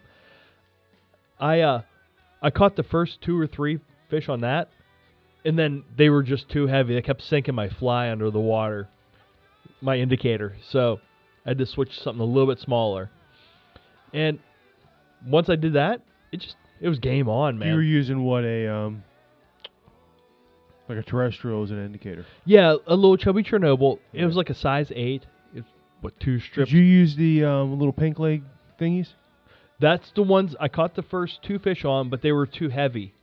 They they weighed that that tr- uh, you did get fish on them. Yeah, That's cool. the big fish I caught out of the big hole, it uh it came on that. And then, man, I caught some small fish, like itsy bitsy, like the size of my pinky finger. They were like three fingers wide. They were some small fish, but then I caught some nice ones in the mix, so it was nice. You got to see some uh the the segmentation of the age brackets through there. Then Jay, you had a a day yesterday. I would- yeah, I went. F- I took my. I You took, took your I for a walk. yeah, I actually did take my rod for a walk. It, It- was amazing. it was a day. It was amazing. yeah, it was awesome. No, it was fun. It was fun. We we got a late start because it was gonna be it was cold in the morning. You know, it was really cold. It wasn't even gonna be above freezing till about noon. So we got out there around ten or so. Uh, walked a new small little water like One uh, that you and I have been yeah, talking about. Yeah, that we've been talking about. And I've heard they're there, and I've you know looked into talking to just other people, local guys, and because it's just right outside of our local, and I don't know. Uh, there it looked it looked like there should have been a million. it looked like every every spot. It, they, it was a, the most gorgeous area. You know, you're you know up and down hills, and it's all mountains. It's plunging and everything else. And I, you know, I don't know. Maybe. I, I mean, I walked probably a mile and a half, I would say, and it sucked. The walk. I mean, no, it was awesome, pretty walk, but you know, just just traversing, man. It's it was it was tough. It was hard walking. It wasn't not easy. How was it? Steep? Yeah, it was. It was. Well, the if you stayed in the creek, but I mean that's winding and winding, so you know. You, high rock sides or how? no, no, just Big hillsides, hill, big hillsides, giant, giant boulders on the hillsides. You know, like you're gonna see anywhere in Your the dad mountains went up with you there. again? Yeah, That's yeah. cool. He said he, he and he wanted to go just to walk. You know, more or less, and than anything. Just to, he was like, man, I, I can't I can't sit on the couch, man. I'm getting fat, and I'm. I was like, if if I wasn't out here, I was gonna be sitting on the couch. So he came out just to get out and get active, you know, and That hang is out. one nice thing is just going for a walk up and through them streams is it's It- it gorgeous. just a walk it's awesome. And it it had snowed the night before there. It didn't snow here, but everything was covered all white. It Mm. was it was beautiful. Just a beautiful walk. I'm there have to be fish. I just it, it might have just been a bad day since it had been so so cold. Fish up underneath rocks and just kind of hanging. I I don't know. It just man, such a beautiful beautiful place. It couldn't have. I I, I want to walk further next time maybe. I know it just feels like you know, and it sucks to waste days because we don't get every day all the mm-hmm. time to mm-hmm. fish. So you feel like if you waste a whole day that you could have been doing something, That's the maybe thing. floating the river, Yeah. you know, to do some legwork and to try to find new places and consistently when you know there are some others. It's hard hard. to forfeit that time. Yeah, it's hard to yeah, and you know, but you never know. You could strike gold. You could you could find a place and be like, oh man, look what we found, and look look, this is a nice little place, so we can go here and there. Mm-hmm. Uh, so no, we didn't catch anything there. Uh, you know, and even I'm not one that's not gonna, you know, maybe walk neck right next to the hole. You know what I mean? I'm not gonna like walk around and stomp in the thing, but you know, walk next to it, see if I could see fish, see if I can at least see something, you know, and see movement or anything going up and down the creek. Man, I didn't see a damn thing. And I'm I I was making great casts, dude, through some of these little like even the soft pools and everything else. And I'm like, if there's a fish there, it has to hit. Were you casting in the riffles as well? I'd cast it everywhere, Chad. Okay, because on uh, that one had less like it did have some riffles, but it had it had a decent amount of plunges, and it would have a, you know, it was either fast, fast. I mean, fast like two inch, three inch water, or it was something. on Monday when I was uh when I was up there. It doesn't lay like that creek does. I'm at just saying all. there was like some open, wide open areas Oh, with yeah. like a rock in the middle, and they would be sitting behind that rock, and then they would be sitting in the soft water on the side of a fast riffle. Like well, that's like even, a fast fast riffle. They'd be absolutely. well, when I went there, because I, I stopped there as well, and walked up behind your boot tracks, and were they the deepest boot tracks? oh, jeez, were they the deepest boot tracks? I was like, I know that fat-footed Redington there. So, uh, but no, we walked up through there too, and you could see fish. I could. We sat there and looked in the holes, like they were so small, you know, are so low. It's so low right now that saw probably four or five fish in a hole, just hanging out, you know, chilling. yeah, it rained on Sunday. That I think that's why I had a good day. Yeah, it did rain through that weekend, and it was Yeah. up a little more on Monday. Yeah, it was still clear, but it was up. Yes, yeah, exactly. It's always clear every time. And the last time we were there, the the main river it had got a lot of water and it was raging. You know, and we floated down through it in two and a half hours. You know, six hour float in two and a half hours. You know what I mean? And still caught a brown and a couple browns, but that day we went up through there and probably could have. You know, if we would have walked further, we would have. But we just caught the tail end of a day and not spent a little while there. Man, those fish are so pretty. They're the pretty, and that's one thing I wanted to touch on with Mark when he gets back is the the diversity that we have in Pennsylvania. That's why I haven't been musky fishing lately. We have the diversity that we can do just about anything all winter long. You know? Yeah, I, I like that too. If on our if our river ran more consistently, we could probably smallmouth fish all through the winter and oh, effectively catch I bet we, smallmouth. I bet we We'd have could. to anchor and sit on poles. yeah, Hell yeah, yeah, Like right, right above that first pool where all them big rocks we are. I tied bet up even a little flies? higher. like almost like jig fly or tube flies. If we sat and beat that up with like a sculpin helmet and just jig them things up and down them deep poles, yes, we catch smallmouth all winter The long. level, ri- the Clousers. level, I the bet river you was you pop the yesterday. clouser off the bottom. Because they, they, they start to move to more of a. I've noticed even in the fall. I've I fished them more in Columbus all year round, and noticed even the smallmouth in the winter, they they're bait. They're all on bait.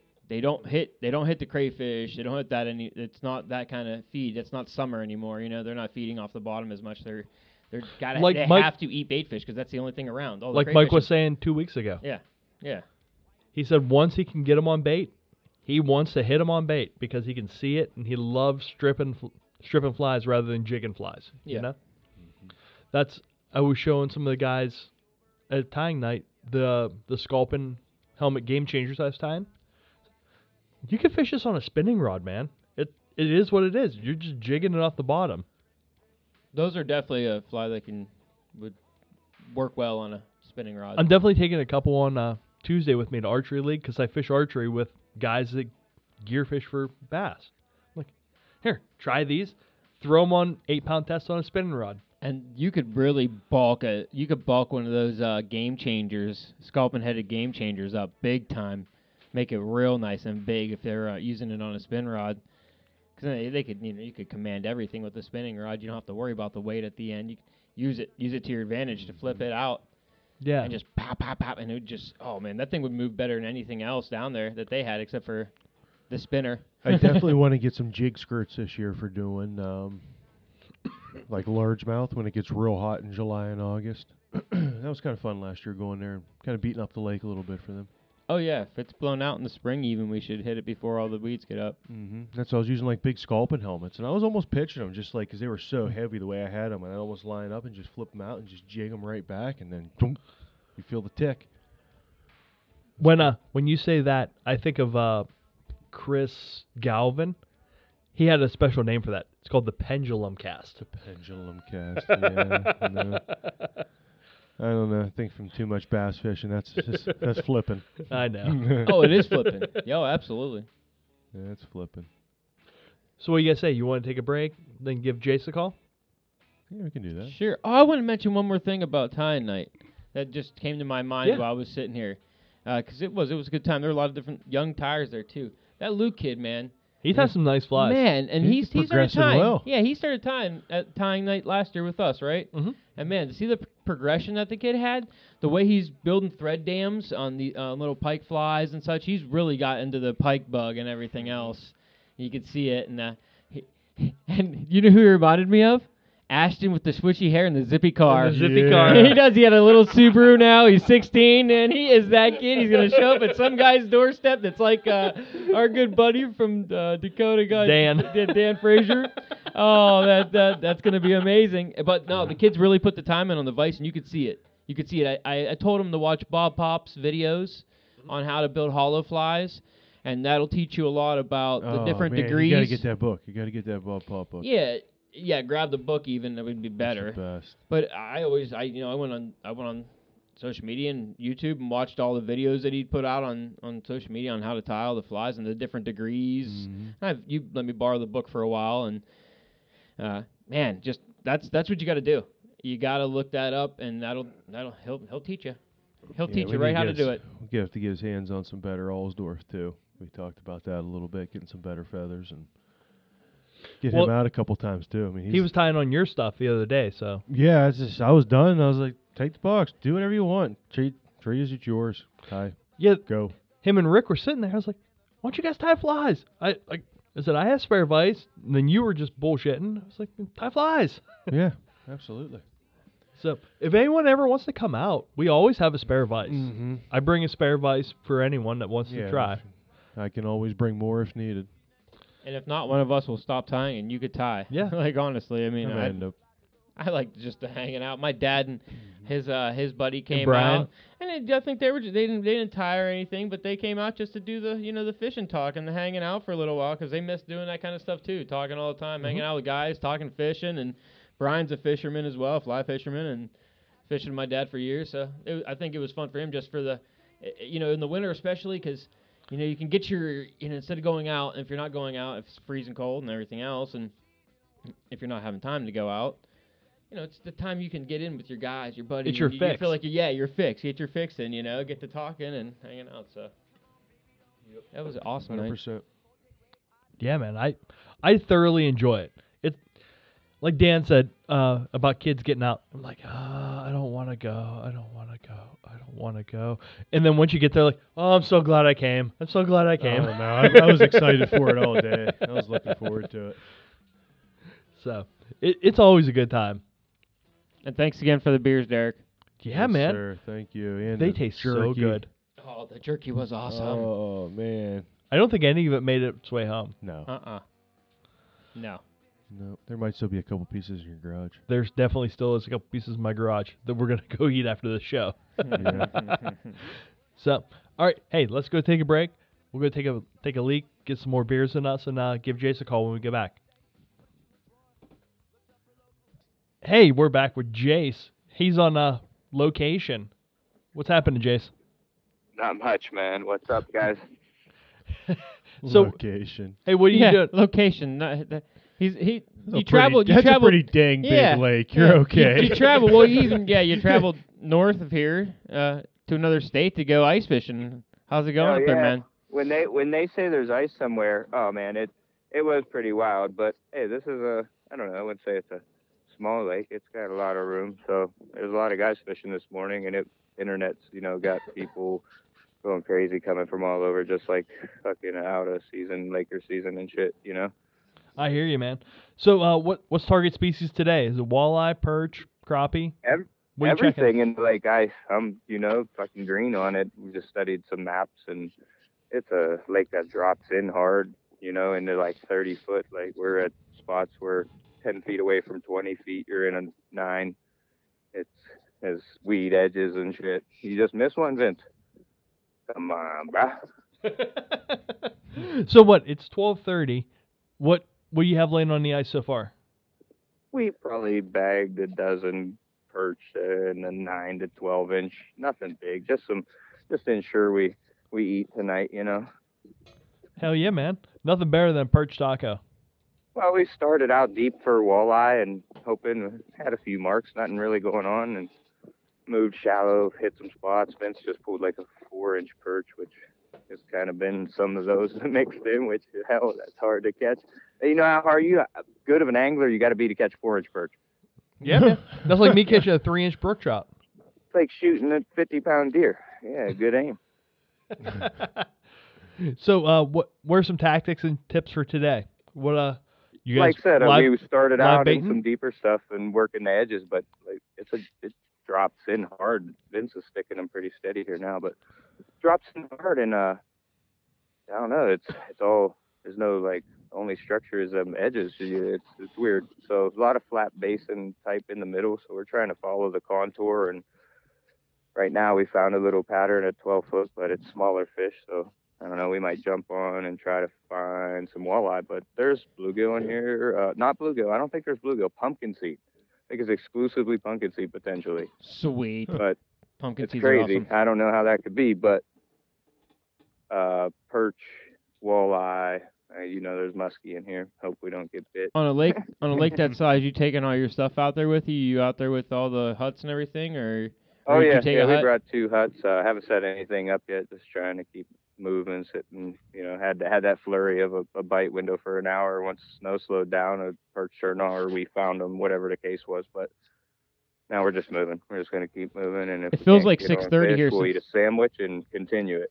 It feels like six thirty here since we've been drinking since about eight. Uh, Mimosas, huh? yeah. So you have the rest of the day. Will you stay all till it gets dark? Or are you fishing in the dark at all? Yeah, well, see what's going on. Probably fish out, fish it out. So try our try our asses off. That's that's the go of it. When you're, you know, I I don't want to message everybody on the internet like, hey bud, what, what can I sit in your pocket? I, I'll try it once or twice, see what's going on. I know guys that fish out here and have talked to people. It's just you got to try sometimes. You got to find it on your own sometimes. So And you don't try, you're a loser. how how long is uh is the safe ice predicted for up there? I know we're start I- we're supposed I to get a warm up tomorrow. Like future forecasts, I'm saying it, it may run into the, you know, March, and that's going to be the end of their walleye. So we're up here solely really to chase walleye, but any fish is fun through the ice, you know.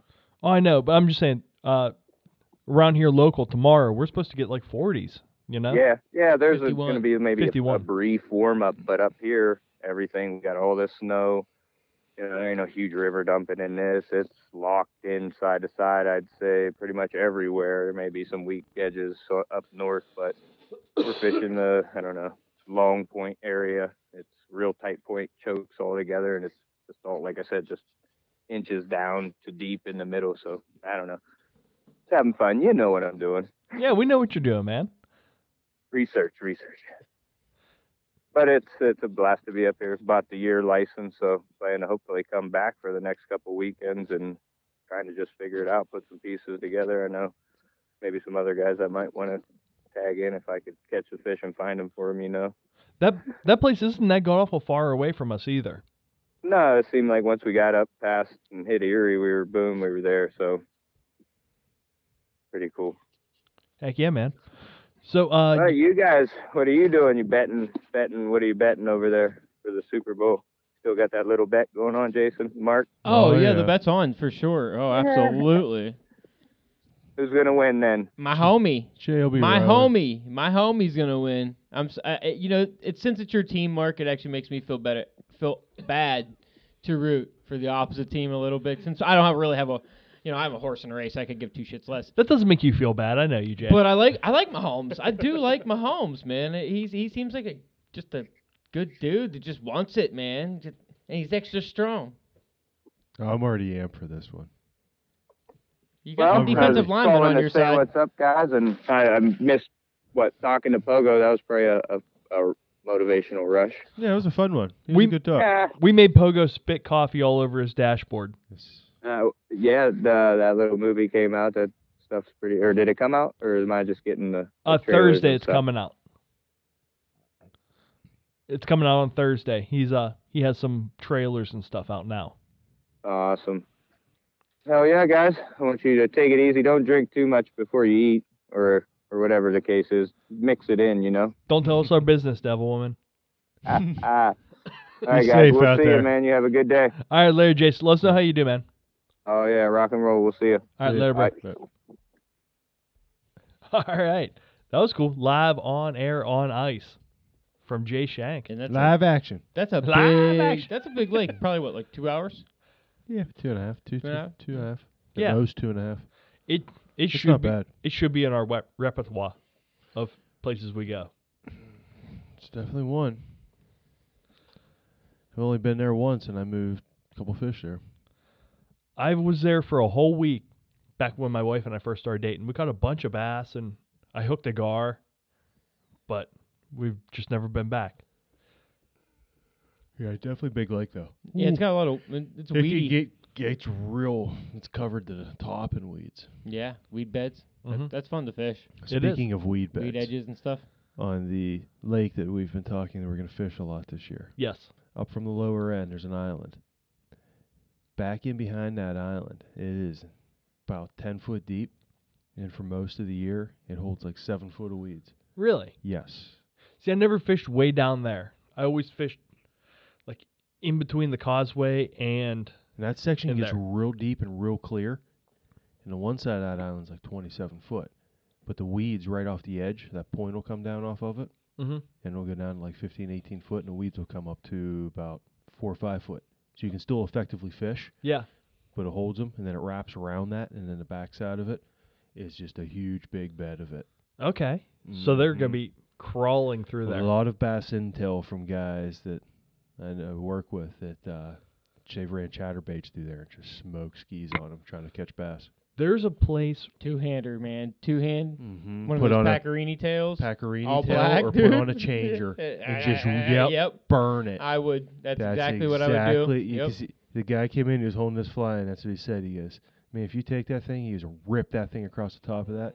He goes, "They come up out of it for it." Now, see, that's the intel I'm looking for. Because when I used to fish at lake, I was fishing for bass, Mm-hmm. and anyone that caught a muskie was pissed about it. Yep, that's what I'm looking You at. Like know? you've been saying, like if if the walleye guys are getting into muskies, that's the intel I want because them muskies are going to be following walleyes. You're always going to have your other fish. There's always going to be some fish separated everywhere. But if I can find a concentration of them that's looking to feed in a lake that size, that's money because them fish are Mhm. actively looking to feed there. Yeah. You can find them on walleyes. They're following them for a reason. They want to eat. Well, in the spring, yeah. That's Yep. all them fish are coming in to eat, pre-spawn. the great part is, fish. is there's so many points there. There's always going to be fish off them points. Mm-hmm. There's just hundred, tons of them. Oh, absolutely. If you got and uh, even was catching a lot of them. They would just cast off the off the shoreline.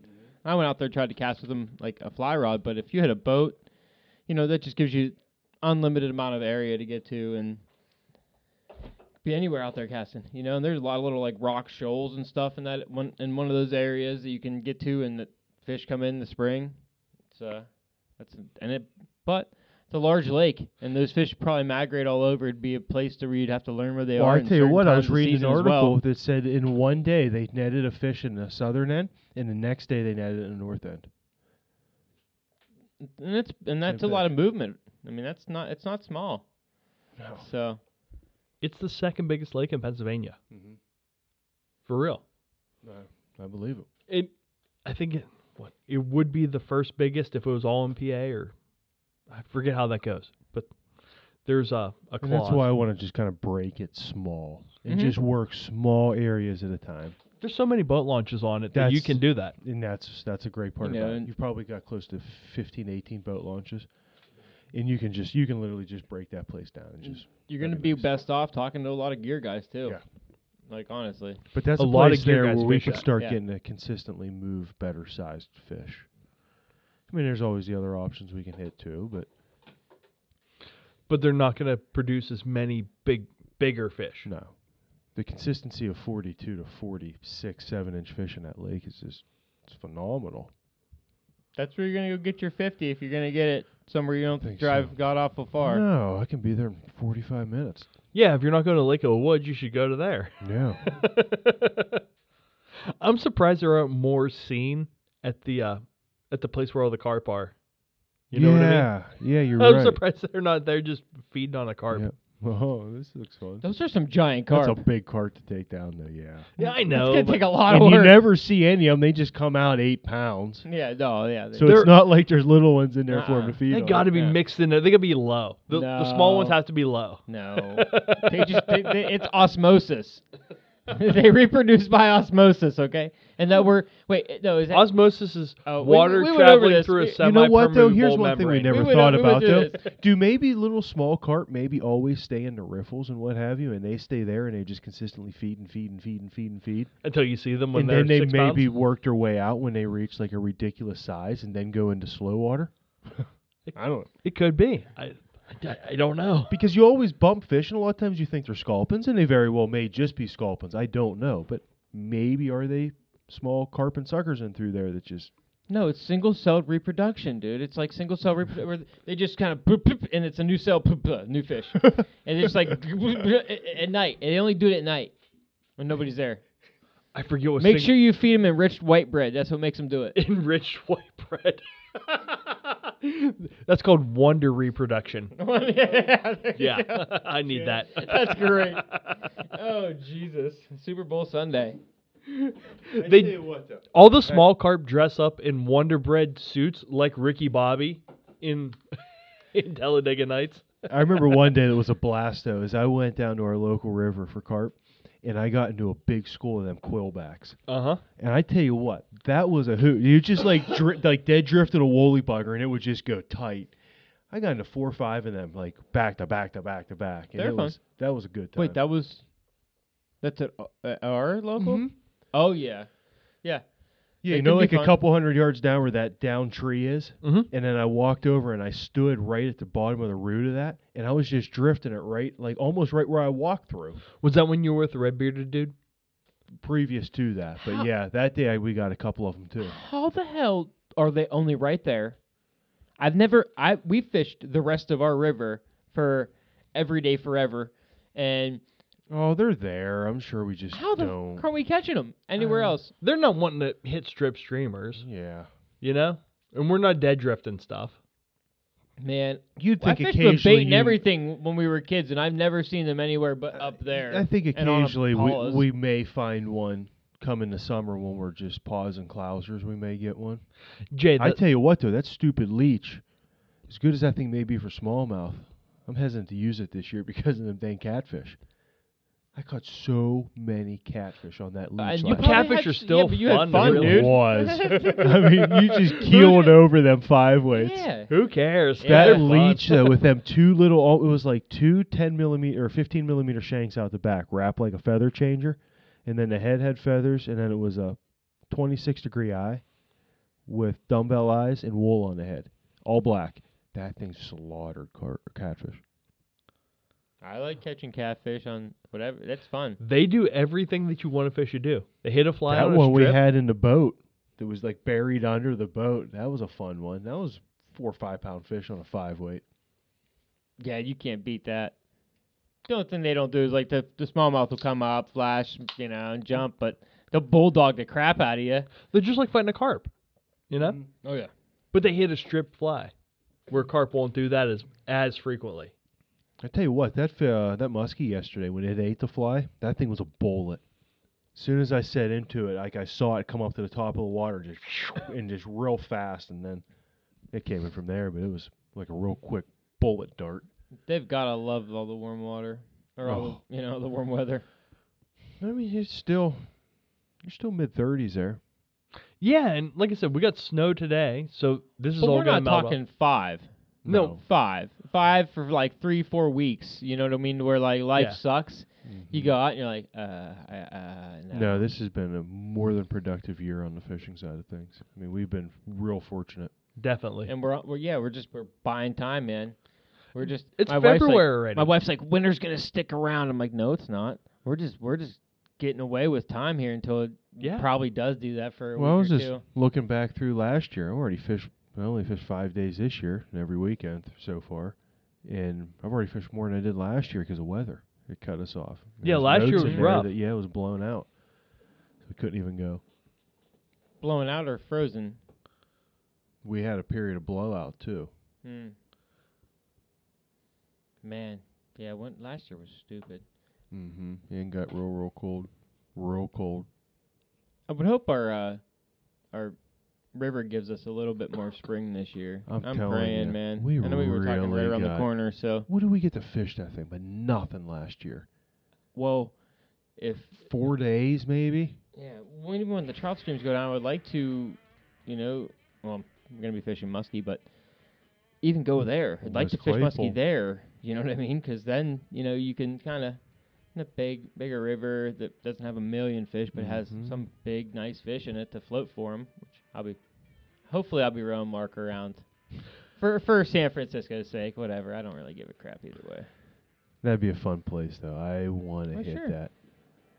There's, I mean, we are. We've, I know we've Remember you caught that 20 inch smallmouth, dude. There's got to be a couple there. There's There- that's There's no doubt there is. that's the fish I want to get. That is like my staple muskie. I want one out of that river. Mm-hmm. Me too. And it might not be any different than any of the other ones I've caught out of any of the other places. But to me, it is. But it still came from there, mm-hmm. from our namesake river. You know? Yeah. and I oh, think sure. that we've learned so much over the last few years, especially on the muskie side of things. I think we can trial and error our way into moving fish in there now. I really do. There's gonna be certain sections that no, they're just we know we're not gonna reside in. That's why we take. but a- we know that. That's why we take smallmouth or something Yeah. else. But that with us. upper portion of it, in that whole flat water, and then through where that 20 came until that next series starts, oh boy, that's all good musky water. Then we're gonna hit pike water hard. I think that big slow stretch where the car seat used to be is gonna be where I said I where I said I saw the dude in the the life jacket Yes. floating around. That stretch. That my whole one. Yep. It's just like a big lake right there. Mhm. You know? That's not far down from where the upper part we're talking. Yeah. Yeah. Yep. It's still in the same upper Mhm. float. Mm-hmm. Yeah, that that very well may. After that, once we get to the back end of that, mm, there ain't gonna be a whole lot more water. I don't know if that big big plunge pool there, not plunge pool, but that big. Right Heavy where uh, pool the big concrete feature is. Mm-hmm. Below that, it like it necks down and then widens out Mhm. right above my favorite smallmouth spot. Mm-hmm. That big back eddy might hold them. Or we're even right above, you know, the next large feature Mm-hmm. Right beside the large Or feature. even that we're not that. suppo- that we're not Yeah. supposed to go over top of. I bet. Yeah, that's, but that's I bet pretty deep. even down where right where That's we take not where out. I was talking. I'm talking down where we take out though, up off from the bridge. That whole section there. That I The- may- if they're I- getting stripers down there, depending on the time of the year. no. no, uh, no. I, I know someone who's caught one or hooked one there. I'll I'll tell you off the air. Oh, yeah. like right, right there. Maybe. Could have been. Hey, you never know. They move a lot, like we've talked. And I like I like even from you know even from there to you know, not too far from where we're at, hmm or even halfway half that isn't bad. But it sucks to take Chad's boat on half that. I think it's just something with that top part for us because we've. We're Yeah, so familiar with yeah, it. 'cause you've been Yeah. on It's home. so I mean, I, much. no, like once we get one out of it, I think it'll be like it'll be resolved then. You know, I think Yeah. you feel a lot better once you get one out of it. I- But it's just not one of the places that we overly really go to target muskie anymore. And I think the only reason I like the lower stretch is because I moved the muskie on the fly there. Yeah. You know what I mean? The first one I ever moved on the fly, and you know, I, it ate, and I just didn't know what the hell I was doing at all. you know, and- Neither one of us knew what we were doing. No, no, that this is five, six, seven years ago. I think that it was It before we started the podcast. Oh yeah, well before we started the podcast, and s- you know, so didn't you know, I didn't know as much as you know we think we know now, or what you would have done now, and the way you would have ate it, or the way you would have, you know, tried to manipulate the fish a little more than you know, just oh my god, your heart rush and bad. I still would do the same exact thing on yours. Jay, put that fucking rod in the water right now and figure eight that motherfucker. Yeah, you know, oh sure, sure. Chad was yelling at me at the top of my lung, at the top of his lungs, and you know, I was getting a little, I got a little worked up, but it's like seeing a Good it's size like- fish? Oh, uh, it was probably about thirty-six. it was a flash. Yeah. I have no idea how big the fish It was. wasn't, it wasn't huge, but good fish. Yeah. You know, enough to you know pucker my butt cheeks for a second. Especially you know out in the middle of nowhere, and you don't think you're gonna see anything muskie or unicorns. And Chad's been fishing around here for him forever, and you're never gonna see one. And I saw one in that that same float uh, on a Fourth of July weekend with my wife when we were kayaking. I had one follow to the side of the boat. I honestly think with the way the catch and release is now and how well they're being conserved, I think it's only going to keep getting better and better and better here. We- We've got a good musky fishery around us. That well, that and even all through that bottom section has all those uh, the creek mouths too. You can fish all the creek mouths. Sp- I think in the spring it would be that would be a place to go because I know they push up in at least a couple of them. They Oh, have yeah. to. There's no fucking way they don't. no way. No way in hell. That one that went behind my my old house, at least from the river to the bridge, has to have something pushing up into it. I don't like. Uh, I was just trying to figure out what the heck this is. That's terrible. it, it was voted the know- worst song of all time. We we uh you know I've seen it. We've talked about it on here. But seen a baby, little small fish, and Jace is saying fish out of a couple other creeks. I stepped on one, or I stepped down and had one shoot out from when I was carp fishing back on that creek. That's the. I think that's the one they do. It is the most successful because of the way it's laid out. I mean, you also should get some pike up in that though too. I don't Them are doubt. natural. Yeah, I don't doubt that either. Yeah, you definitely would be getting them in there. You go have to go earlier. Yeah. Find them. We should Yeah. be in there in February. I try my best. Uh, even more like well, they'll be staging. It depends on the water temps. I mean, if Oh, you're well, they'll they'll stay- 38, if you're 38 to 40, That's when they'll be spawning, but they're gonna stage to the to the amount of light in the the day. They stage on amount of light, or they'll make their move to where they want to be, yeah. and then on water temp they'll make the act. So What's it called? Photogenic, I think. I don't know. Because photo is the amount of light. I'm photogenic, Chad. No, Especially you're not, Chad. Especially the Jay. schnoz, baby. you're gonna make me spit my coffee on my dashboard. if you could, I, you know, it's, I think that's when we like find you know different years where fishing might have been better or worse. You if you can get years where the water temp maybe will hold out on fish, but the light has moved it. You know what I mean? The cold holds out on maybe in the, you know, the, where the muskie haven't spawned yet. You'll get more fish in one generalized area. You know, and they'll Well, and you know what the nice instead of being a little more open. like with this year, and I mean, by no stretch I'm ever gonna be able to put any total pieces of the puzzle together, but going consistently week after week after week, Sure. in actually taking the time to learn a place rather than just kind of like bopping around here, there, there, trying this, trying that, doing this. Seen a major change in just a lot of the same exact water, you know, depending on temperature and flows, and how you fish and how you change in the way that you do it. And it's been, you've been able to actually finally see like at least getting responses from what you do and how you change up to it. That's you never really were able to get before. So I mean, a winter like this is really allowed to kind of tinker and play, and now it's like it built confidence for other things because now I knew what it takes to try to move that fish in a couple different scenarios. So if I'm like out on a lake and I'm trying something, now I've got multiple things I'm like I can try and use because it's been effectively working. Now, granted, no, it's a little different situation, but still, still just- different. It'll translate. it's different tactics that give you confidence. So you're always trying, and you can try many different tactics through there. So I mean, that's it definitely has benefited a lot. You being in the cat and mouse with them a lot lately has That figure eight, I've That- gained a lot of confidence. Well, in. yeah, if you get a fish closer to the boat, you know what I mean. You'll have just Mhm. that many more experiences under your belt to make the right decision when it comes down to maybe that 50 sitting there and and the eight, and you're trying to fool the one that you know that doesn't it doesn't hurt to be, you know, just out there all the time and learning and get playing that cat and mouse. Mm-hmm. no, there's been a lot of fish in the D8 lately, and it's been nice to learn from them because everyone's a little different. That one yesterday, I know looking back on, I should have slowed down. I went too fast. It was too cold. I went too fast for that fish, and I could have got it to eat, eat better than rather than trying to lunge for it if I'd have slowed down a little bit more. Because it was, I was going a little too quick for it. every time I kind of slowed a little bit, that's when the fish would lunge to eat it. It's little things like that you learn. I mean, it's when you don't catch a fish or you screw up on one. That's when you really should be.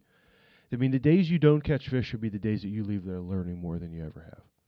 I mean, because there's, I mean, there's a reason why you didn't, and what, what can you change to make it right? And we've been fortunate enough to be able to have a winter that's allowed us to do that. And Oh yeah, felt I- nice to capitalize this year. even in my situation, I went out yesterday and didn't catch fish, but I had a great time hanging out, just chilling with pops and you know get some exercise. But I think I could have made different decisions. We would have been sitting in a raft after I looked at things, you know what I mean? But Mhm. you know, you make the You, you don't know because there's nowhere to go off of, and just kind of throw a dart in the side of the, you know, and hope and wish, and you're like, ah, well, it's gonna at least be a good time walking around. But and and and hindsight's always 50-50, so you know, I 2020. oh yeah, no, no, it's 50-50. Um, so Uh, Wait, hey, before you say anything, look outside. There's no fucking snow. no, it's melted. It's 45 degrees again. God damn it! I want to take your raft down the down the west or uh, Sacred Heart. That literally is melting that quick. It is ridiculous. We had two inches of snow this morning. We woke Oh, yeah. up. It's almost all gone right now. But so you know, I, I you know, you live in there. and I sh- I probably just should have said, "Hey, we're just gonna take the raft, old man." Well, the good part is, is over years and years of doing this in our own little area, you can dial it in after a while. We're gonna know right where to go, when to go, and everything. Oh sure. But like Pogo said, he has seven spots in his back pocket for every day. We got to get seven spots. But oh my for, god, that's But for for an area like here though. but for Western Pennsylvania, seven spots for how many different varieties of fish that we're Cool. chasing. You know what I mean? You can legitimately put seven to ten spots for every variety of fish you want. around. Exactly. That's what I want to get uh, talk to you about is the variety of species Mm-hmm. because you've been solely musky oriented for the last year and a half. Jay and I have done we've stretched our legs out and went brook trout fishing. Uh, we all smallmouth fish. Yeah. Uh, everything. Smallmouth, I mean, I- yeah, I've broken off for smallmouth and stripers. And stripers just But- absolutely kick my hind end. You only do stripers on the lake. There, Mhm. there's so many other places we can go striper fishing. Oh yeah. You know what I mean? And it's just you. There's so many different spots, and we gotta just focus in on what is the best spot for the best time of year and for each different fish that we're chasing. Mhm. You know what I mean? Yeah, I, I like all of it. I think it, everything's fun. I don't know. I I'm gonna be musky fishing here in a few weeks. Yeah, I mean exactly. But I'm just saying, there's so tough mu- part so about, much like- variety in this this part. Oh, of the it's- area. yeah, it's Oh, my ridiculously gosh. good. I It mean, doesn't- there's even like look at how many places. I mean, before I get off subject on that, but, but look how many places that you can, like, just walk in like stupid little places, like the one that I've taken you guys into, where you drop down over the hill and there's a little creek right there that we walked up into, caught smallmouth in there. Mm-hmm. Little places like that, um, you can just kind of get wandered off and find different fish. But I mean, I think th- one of the tough things is though with like summer, and I mean you- you're right. There's many different places you can, but you like you do so much walking and waiting through this time of the year, or drifting. You know, that time of the year, it's nice to get out on the boat. So Mhm. you're trying to spend some time out there. So I mean, yeah, we haven't quite gotten the lakeside. I mean, it was nice you finally hooked one up last year. I think that would be our better option of consistently getting into wipers is doing like where we were there. But Mhm. No, the consistent place to do it is on the river. yeah, And, and there's then again, I mean, yes, you're to. gonna catch more. You're subject to an 80 yard spot. so Two 80 yard spots. And I'm just saying, there's nothing. I'm not saying. I'm just. It, it's it's a different change. So if you want to fish like that one night, yeah, that's a good variety to go. Or if you want to spend an evening out on a boat, I mean, you can admit there's times you want to go. Then Yeah. you have an option to go there. But yeah, if you're looking to go whack one, you don't you don't want to go for a ride and get the boat ready. Perfect, go down there. yeah. But if it's a night that yeah, you want to take the boat, yeah, I mean, there's multiple varieties you can do for something like that. But I get I what like you're it. saying, though. I Yeah. like it on the option like if you do or if you do the river float, it's it's it's an option for a I- I segmented think yours is time. perfect for if it's like, hey, let's go out. Beautiful. If we're if we're setting something up a few days in, hey, let's get the boat out this week and do it. That's where going and doing something like where he caught his is perfect. Yeah, but I'm I'm just saying, on our regular river float, let's say March April, we can catch pike. April May we catch smallmouth through Yeah. August, hybrids the whole time, musky some of the times. You know, I just- like There's it- so much variety. If our- there's if always a largemouth in there too. if our river gives the right conditions to see to see what the the hybrids do in the springtime is unreal. Like you can you can catch them like up in like I'm talking they're all in fast water, and you can find them like wanting to spawn, like acting. They're not going to spawn because they're hybrids, but they're acting like they are. They're acting like they want to. What's the and stocking they're like going on 15 for twenty? pounders. I I don't know the answer to that. I heard possible. They should it should have been published by now if it's going to happen in 20. right? Yeah, I don't. I don't know. You would think it I would think, yeah. but uh I know it's back on the list to get stocking done. I just I really got to don't see when. The That's the only fish that really is going to be hurt. I mean, they don't need to. The the thing about the river is like they don't, I- I to- think they what don't they need to should- stock it with trout. I know. I think what What, they you're really should the do with it, in my opinion, is make a one exception and stock it with wipers. Nothing else. Leave it alone. And muskies. Them Stock with bunches of muskies. Yeah, but then uh, you make one exception, make it for the wipers to clean the shad. Yeah. because Oh, the I agree. shad are Although I don't disagree. Yep, think make it it's for amazing. them a hundred Yes. times out of a Yes. hundred. But like, let's take that lake that I've beat my head against the wall. Guess what their game plan is? It isn't to stock wipers. They're going to up the muskie numbers. Mhm. They're going to keep stocking more muskies. Because right now, after 30 years, Pymie's got to a one to one ratio. That's a one shad per hour on a catch rate. But They're they still at seven to nine at, w- at this lake. but they don't and have then- those there. They don't have the hybrids there, right? At Pymie, no. Hmm. I didn't think No. so. No, they that's have why they're, muskies. that's why Yeah. they're trying to maintain and keep it without having to go with a hybrid option. Yeah. Once it goes in, I mean, they take they're- it's they they do they're gonna take they're gonna eat everything else, and that's what they want to keep away from. But they do do what they're supposed to do. They eat a ton of shad. Why don't they go tiger muskie option? Could be because the lifespan is usually the number one thing. These are more expensive, and they only live eight to ten years. So that's the tough part. You go with a But they eat purebred, so much more. They, they do eat a lot more, but you're going to get an extra ten years out of a purebred. Okay. It's going to live a lot longer. So that's that's been a lot of the beef why a lot of the places have quit in PA stock and tiger muskies is as a cost, and they just don't live long enough. But they do. They rapidly And they don't reproduce. They don't reproduce. There's not even a chance for it. Yeah. But that was it. Everything I've been seeing, and there's another one too that we haven't hit on in a long time. They started filling it last year. Mm-hmm. It's gonna be in the in a few years when it's going. Mm-hmm. That was one of the premier muskie and pike lakes there was around here, and then they got shut down. It was Oh, yeah. pike as well. yes, yeah. Mm-hmm. So they'll reintroduce both fish Oh, or yeah. all the natural fish. They're gonna start with or what? your panfish, and then they're gonna move to the bass, and then they're gonna move to the muskie. So when we're when we're seventy, it'll be back to its previous glory.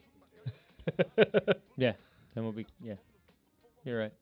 But hey, at least they're. That's the progress. You have to. You have to. I mean, at this you have to make the start sometime, or it won't ever be. Exactly. At this point, when I'm mid 40s, which 12 to 14 years from now is when we'll we'll finally see some good, good big ones in. well, when do they start? When are they gonna start stocking muskie in there? Probably this year.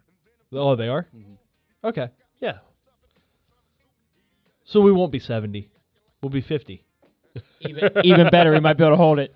Yeah, lake should be full. I think they said by April. Then we'll start with the panfish. Hopefully by the end of the year, maybe have muskie rolling into it. Okay. Cool. Cool. Cool.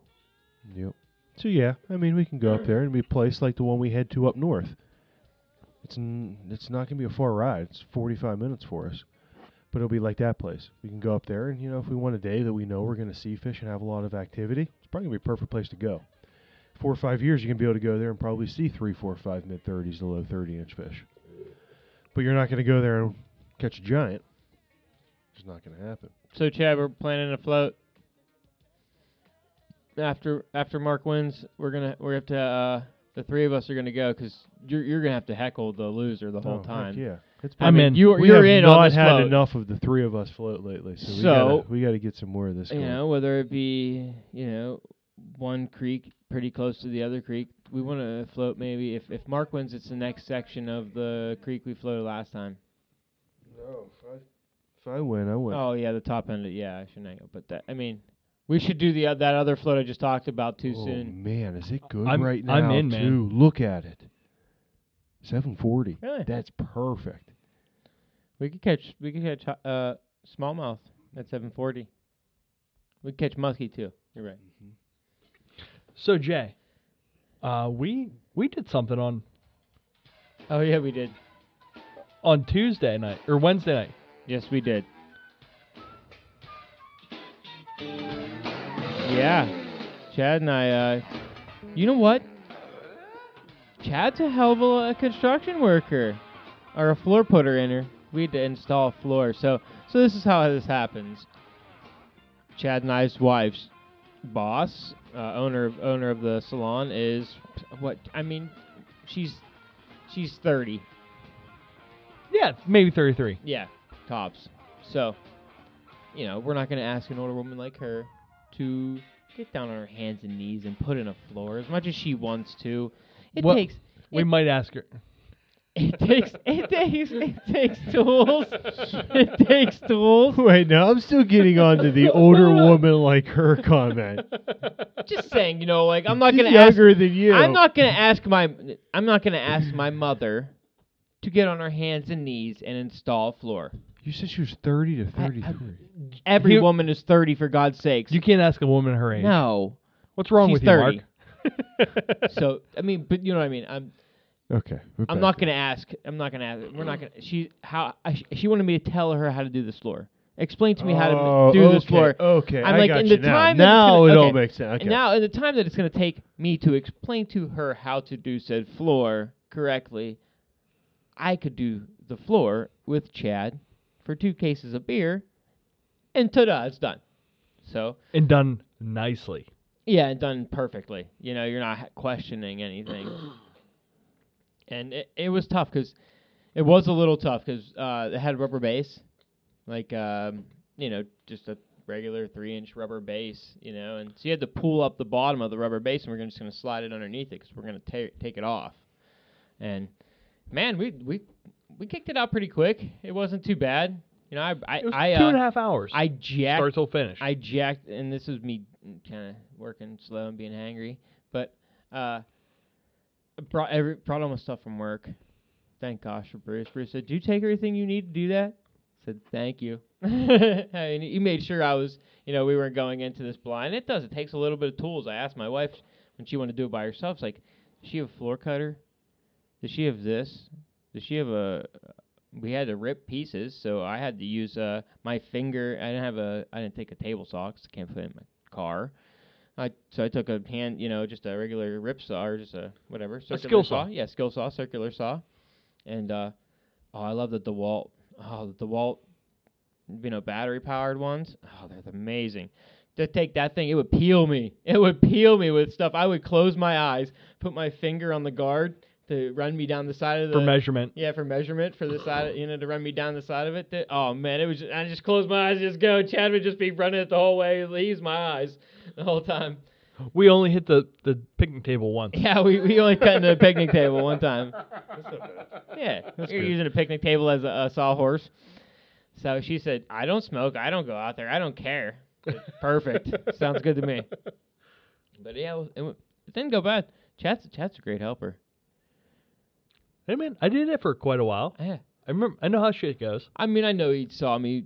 He did a lot of the work at the house with me too, and so he got to see me in my, in in my, doing my thing. Hanging cabinets was not my thing, but everything else was. No, the cabinets look awesome. they look amazing now.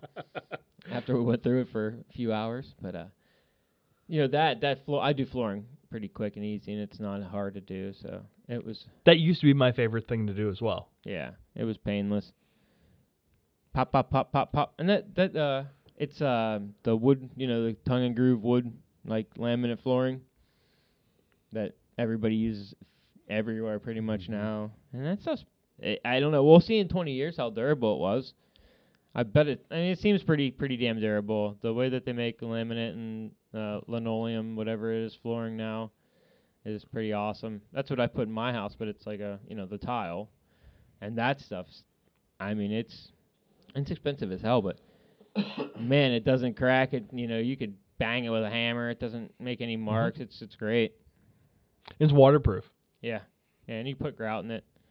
As far as the stuff I did, but that the tongue and groove, yeah, it's all f- waterproof as well. Seems like good stuff. It, wa- it was mm-hmm. fun. Chad, Chad and I got to have. I got to drink beer while I was doing it. She had cold beers for me and stuff. That was awesome. And she bought us two cases, you know, a case each of beer. I've been hammering on mine. I haven't touched mine yet. Or no, I- I drank one of them last night. He- Mark he- drank three of them the other night. My wife said she felt bad that she bought you beer when she didn't know you weren't drinking beer. Said it'll get drank. Oh, I said, he- he's not gonna not drink beer forever. I, I know Chad. Was, at that point, it was just like six days. But who was counting? This is gonna be short-lived. so, do we have anything else we want to hit on? No, man. I think we covered it all. That was Oh. a fun morning one. We haven't done one of these in a while. Just one quick thing, man. You know, we didn't talk about last week. It's a sports thing. Hold, hold on. Oh, Let, yeah. let's do this then. Let's let's preface it with this. Yeah. Go for it.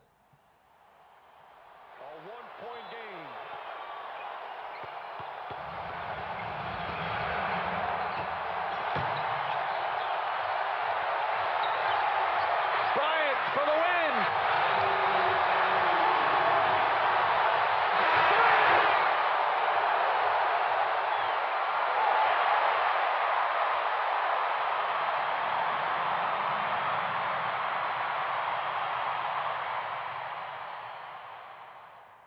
Dear basketball.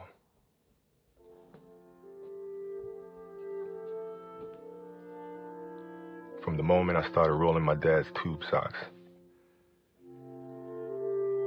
and shooting imaginary game winning shots in the Great Western Forum, I knew one thing was real. I fell in love with you. A love so deep, I gave you my all from my mind and body my spirit and soul. As a six year old boy, deeply in love with you, I never saw the end of the tunnel. I only saw myself running out of one. And so I ran. I ran up and down every court after every loose ball for you.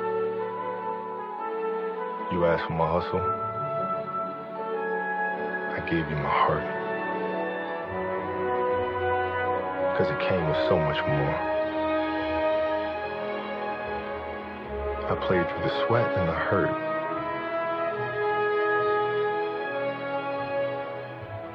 Not because challenge called me, but because you called me. I did everything for you. Because that's what you do when someone makes you feel as alive as you've made me feel. You gave a six year old boy his Laker dream. And I'll always love you for it. But I can't love you obsessively for much longer. This season is all I have left to give. My heart can take the pounding. My mind can handle the grind. But my body knows it's time to say goodbye. And that's okay.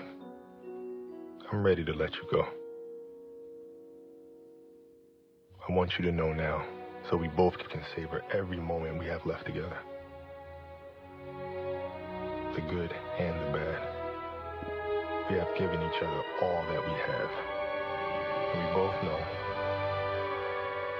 no matter what I do next, I'll always be that kid with the rolled up socks, garbage can in the corner, five seconds on the clock, ball in my hands.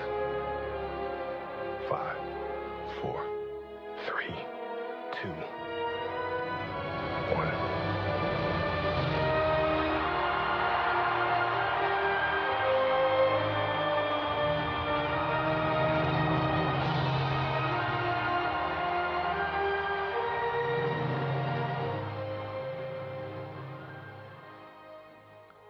hope that's what you were talking about. Yeah, it's definitely a tragedy there that man. That's a tough one. No, for all of us, we've kind of watched him from the time he was coming out of high school the whole way through. So I mean, this is someone that we followed for 20 plus years and had a lot of respect for. And I root. I personally rooted against Kobe every fucking time. I was a Kings Me too. fan. I do. I I, was- was always a Kobe fan. I loved Allen Iverson.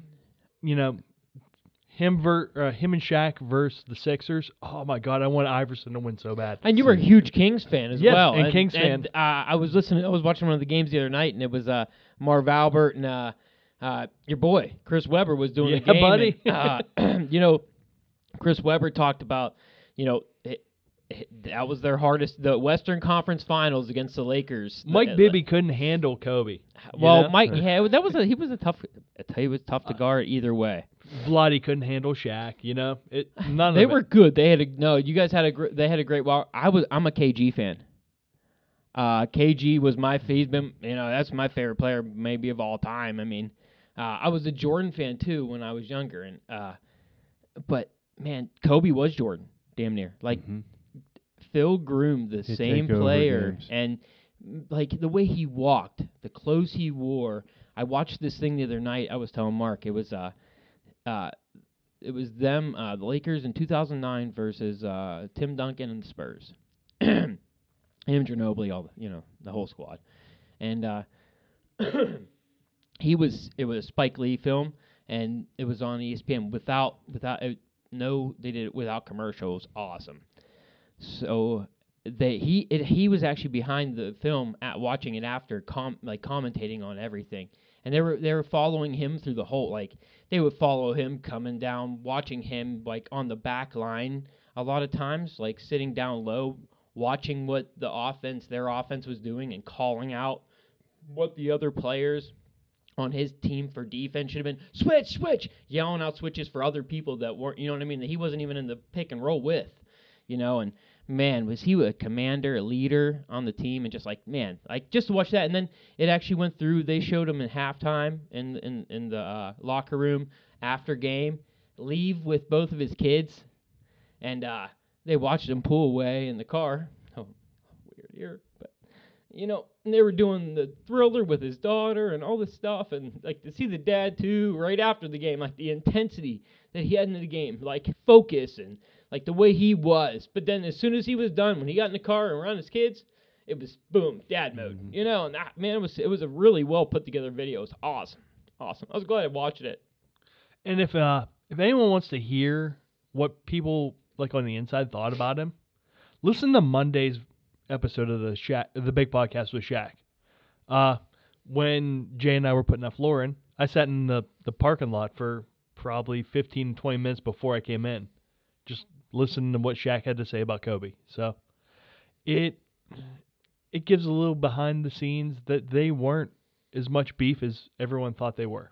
Yeah, because everyone two were always seen as not well, you know, not not the same well liked, but it seemed like they just butted heads and didn't get along as much. You There were two alphas. You You, can know, it's yeah, hard to have oh, two yeah. two big personalities. Yeah. and and that switching of the you know the handing of the like torch because Shaq was losing that a little then and I uh, I bet it was hard for him to reach down and say mm, okay here it is guy you know and give it off to you know who he knew is going to be the best guy. You know the first two championships will say Shaq and then the last three were probably Kobe right No, K- Shaq said he couldn't have won them without Kobe. well sure sure it takes it Yeah. takes there's always a Scottie to a Michael or a you know Yep. your Kareem Abdul-Jabbar's to your Magics and your you know your it, it doesn't take one guy there's no Your one Shaqs man to to do it D-Wades. Yeah, there's no one guy that's ever going to do it. So you always got to. It's always got to be a good team effort. And the second three, two with, with Kobe, man, he had he didn't have a shot. He had good players. There, I mean, Paul Gasol at that time He was had Rick Fox. dude. He had Paul Gasol. Paul Gasol was playing at his prime in his life then mm-hmm. too. And that was when mm-hmm. they showed that Derek video. Fisher was always clutch. They showed I his hate shots. that guy. Oh man, was he Always good? As a. Kings fan, I hate Oh. Derek Fisher. Robert Horry, dude. Oh god. Robert Some of the Horry shots he came hit in and and coming in there. That's right. They did get Horry at the end. Oh yeah. Well, they even put that late run together, and How I think about they that ended up run losing. that they didn't end up winning? yeah, with, Payton and Malone. Yeah, and all Malone. that. Yeah, I was just gonna say that they put Ma- Payton Malone on that team to try to get them to uh, a championship, and I forget who the hell they lost to. One, well, San Antonio or Dallas, maybe. it's probably San Antonio. Dallas, I know Dallas. The ones they won were uh, that was against was it Miami? Yeah, because they had LeBron. I don't know, man. I watch the NBA. You know me. I'm a basketball fan. It's my favorite sport. I love football, but I love basketball. And I don't think there was. I don't know if there's ever a better offensive player than him. Overall, I mean, you could say Wilt Chamberlain, Scoring, but Wilt yeah. Chamberlain was a giant who scored 100 points in a game. He was a he was a giant, A- giant a guy. True scorer. MJ. I, I'm I'm talking like a guy who could He on. still didn't keep no, up with him, no, though. no. He MJ. could not. MJ, no, yeah, MJ. No, e- no, no, equivalency no. wise, but no, he still didn't number No. wise. No, he didn't No. compete with Kobe. Kobe could shoot the three better. Kobe, that's honestly, uh, an, I don't. I think Kobe not cons- consistency. It was, there was all. I think it was all the same. They were pretty similar, but Kobe could honestly shoot from outside. I think a little better than Michael could. I don't know, man. MJ's the goat. Uh, never scored 81 points in a game. Didn't need to. At least I'm just saying. He scored 63. He tried. Not like he didn't try to score a bunches. and and in, in in a time when you could actually double team and weird, oddly double team. Now when Kobe did it, when Michael did it, you either had to double team or not double team because they had illegal defense. So the like the double team had to either go towards you because if he played in the middle, he could get called for illegal defense if he kind of wandered. It, there was no zone or anything in the 90s. And, you know, they switched all that. Now you could play anything you want in the NBA again for, I don't know, it's been the last, what, 10 so years. But now, in his time, eh, Kobe's time, you, you, people could have double teamed you, faded off, and kind of, you know, triple team, surrounded, kind of guarded off on you, and he still did. So, the only thing against the Jordan not doing it was they played a little harder defense in the 90s. Mm. You had your guys that were even You your, had the your, your Pistons. yeah your four well your fours that were bruisers. You know your guys that you know didn't even really score that much, but just were there for just to clobber somebody and pick up rebounds and fouls. But you know, eh, Kobe played in that a little bit. He was 96. 96 he got drafted at 17 years old, the youngest guy to ever get drafted in the NBA. And they're doing not doing it out of high school anymore, right? No. So he'll One- One he and will be the the youngest guy ever, right? I, I don't, I don't know some if he still was, but uh, LeBron wa- Some um, was point I see 18. it going away again. I don't know. Depends on what they do with all this paying the athlete in the It's college got thing. to put the compensation figures out. Yep. Amazing. I mean, one of the a few people that could actually do it and not uh, fumble along the way. There have only been a couple that didn't need that little bit of college to get them through to the next level. Aren't many.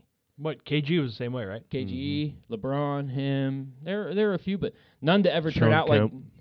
Not yeah, but even him, he But just, Shawn he, Kemp- he just had 45 kids and, and ended up being a douche. At least the rest of them are going to be in the won championships and are going to be in the Hall of Fame. Yeah. Good point. He's up for the Hall of Fame this year too, and I'm sure it'll be pff, the most unanimous thing of all time. Absolutely. Oh, they had a, they had another stat on him the other night. What, like 14 or I, I don't know the exact number, but in the teens on d- all defensive teams as well. Mm-hmm. Like, He's a great Damn near his whole career. Damn near his whole career, for, except for maybe when he was real young. Oh. What he was in the league for over 20 years. Mm, 20 on a uh, button. 20 total. So I'm gonna take his word for it. I no, I, it was a long time. yeah. Do we have anything else we want to hit No, on that's it. this evening? Nope. All this right. morning. Yeah, this morning. We even morning. get to afternoon yet? Is it noon? oh, Uh, oh, it's yeah. two. Holy shit. It's what? 130. 1:30. Holy sh! Really? Yeah, man. Wow, we've been at this for a while. So tonight's show brought to us by Predator Fly Gear. Check them out at predatorflygear.com. Ahrex Hooks. AhrexHooks.com. Simms Fishing. Found him at simmsfishing.com. Allsdorf Genetic. Check them out at all, er, urbanflycompany.com. And Why Knot Fishing? Check out their app, The Dot. Yeti, built for the wild. Yeah. Ahrex Hooks, man. Check them out. They're the best. AhrexHooks.com.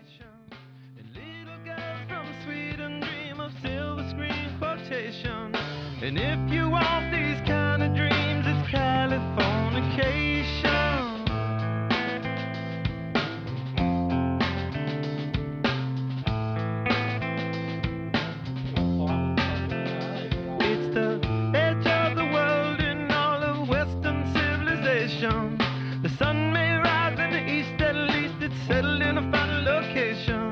It's understood that Hollywood sells Californication.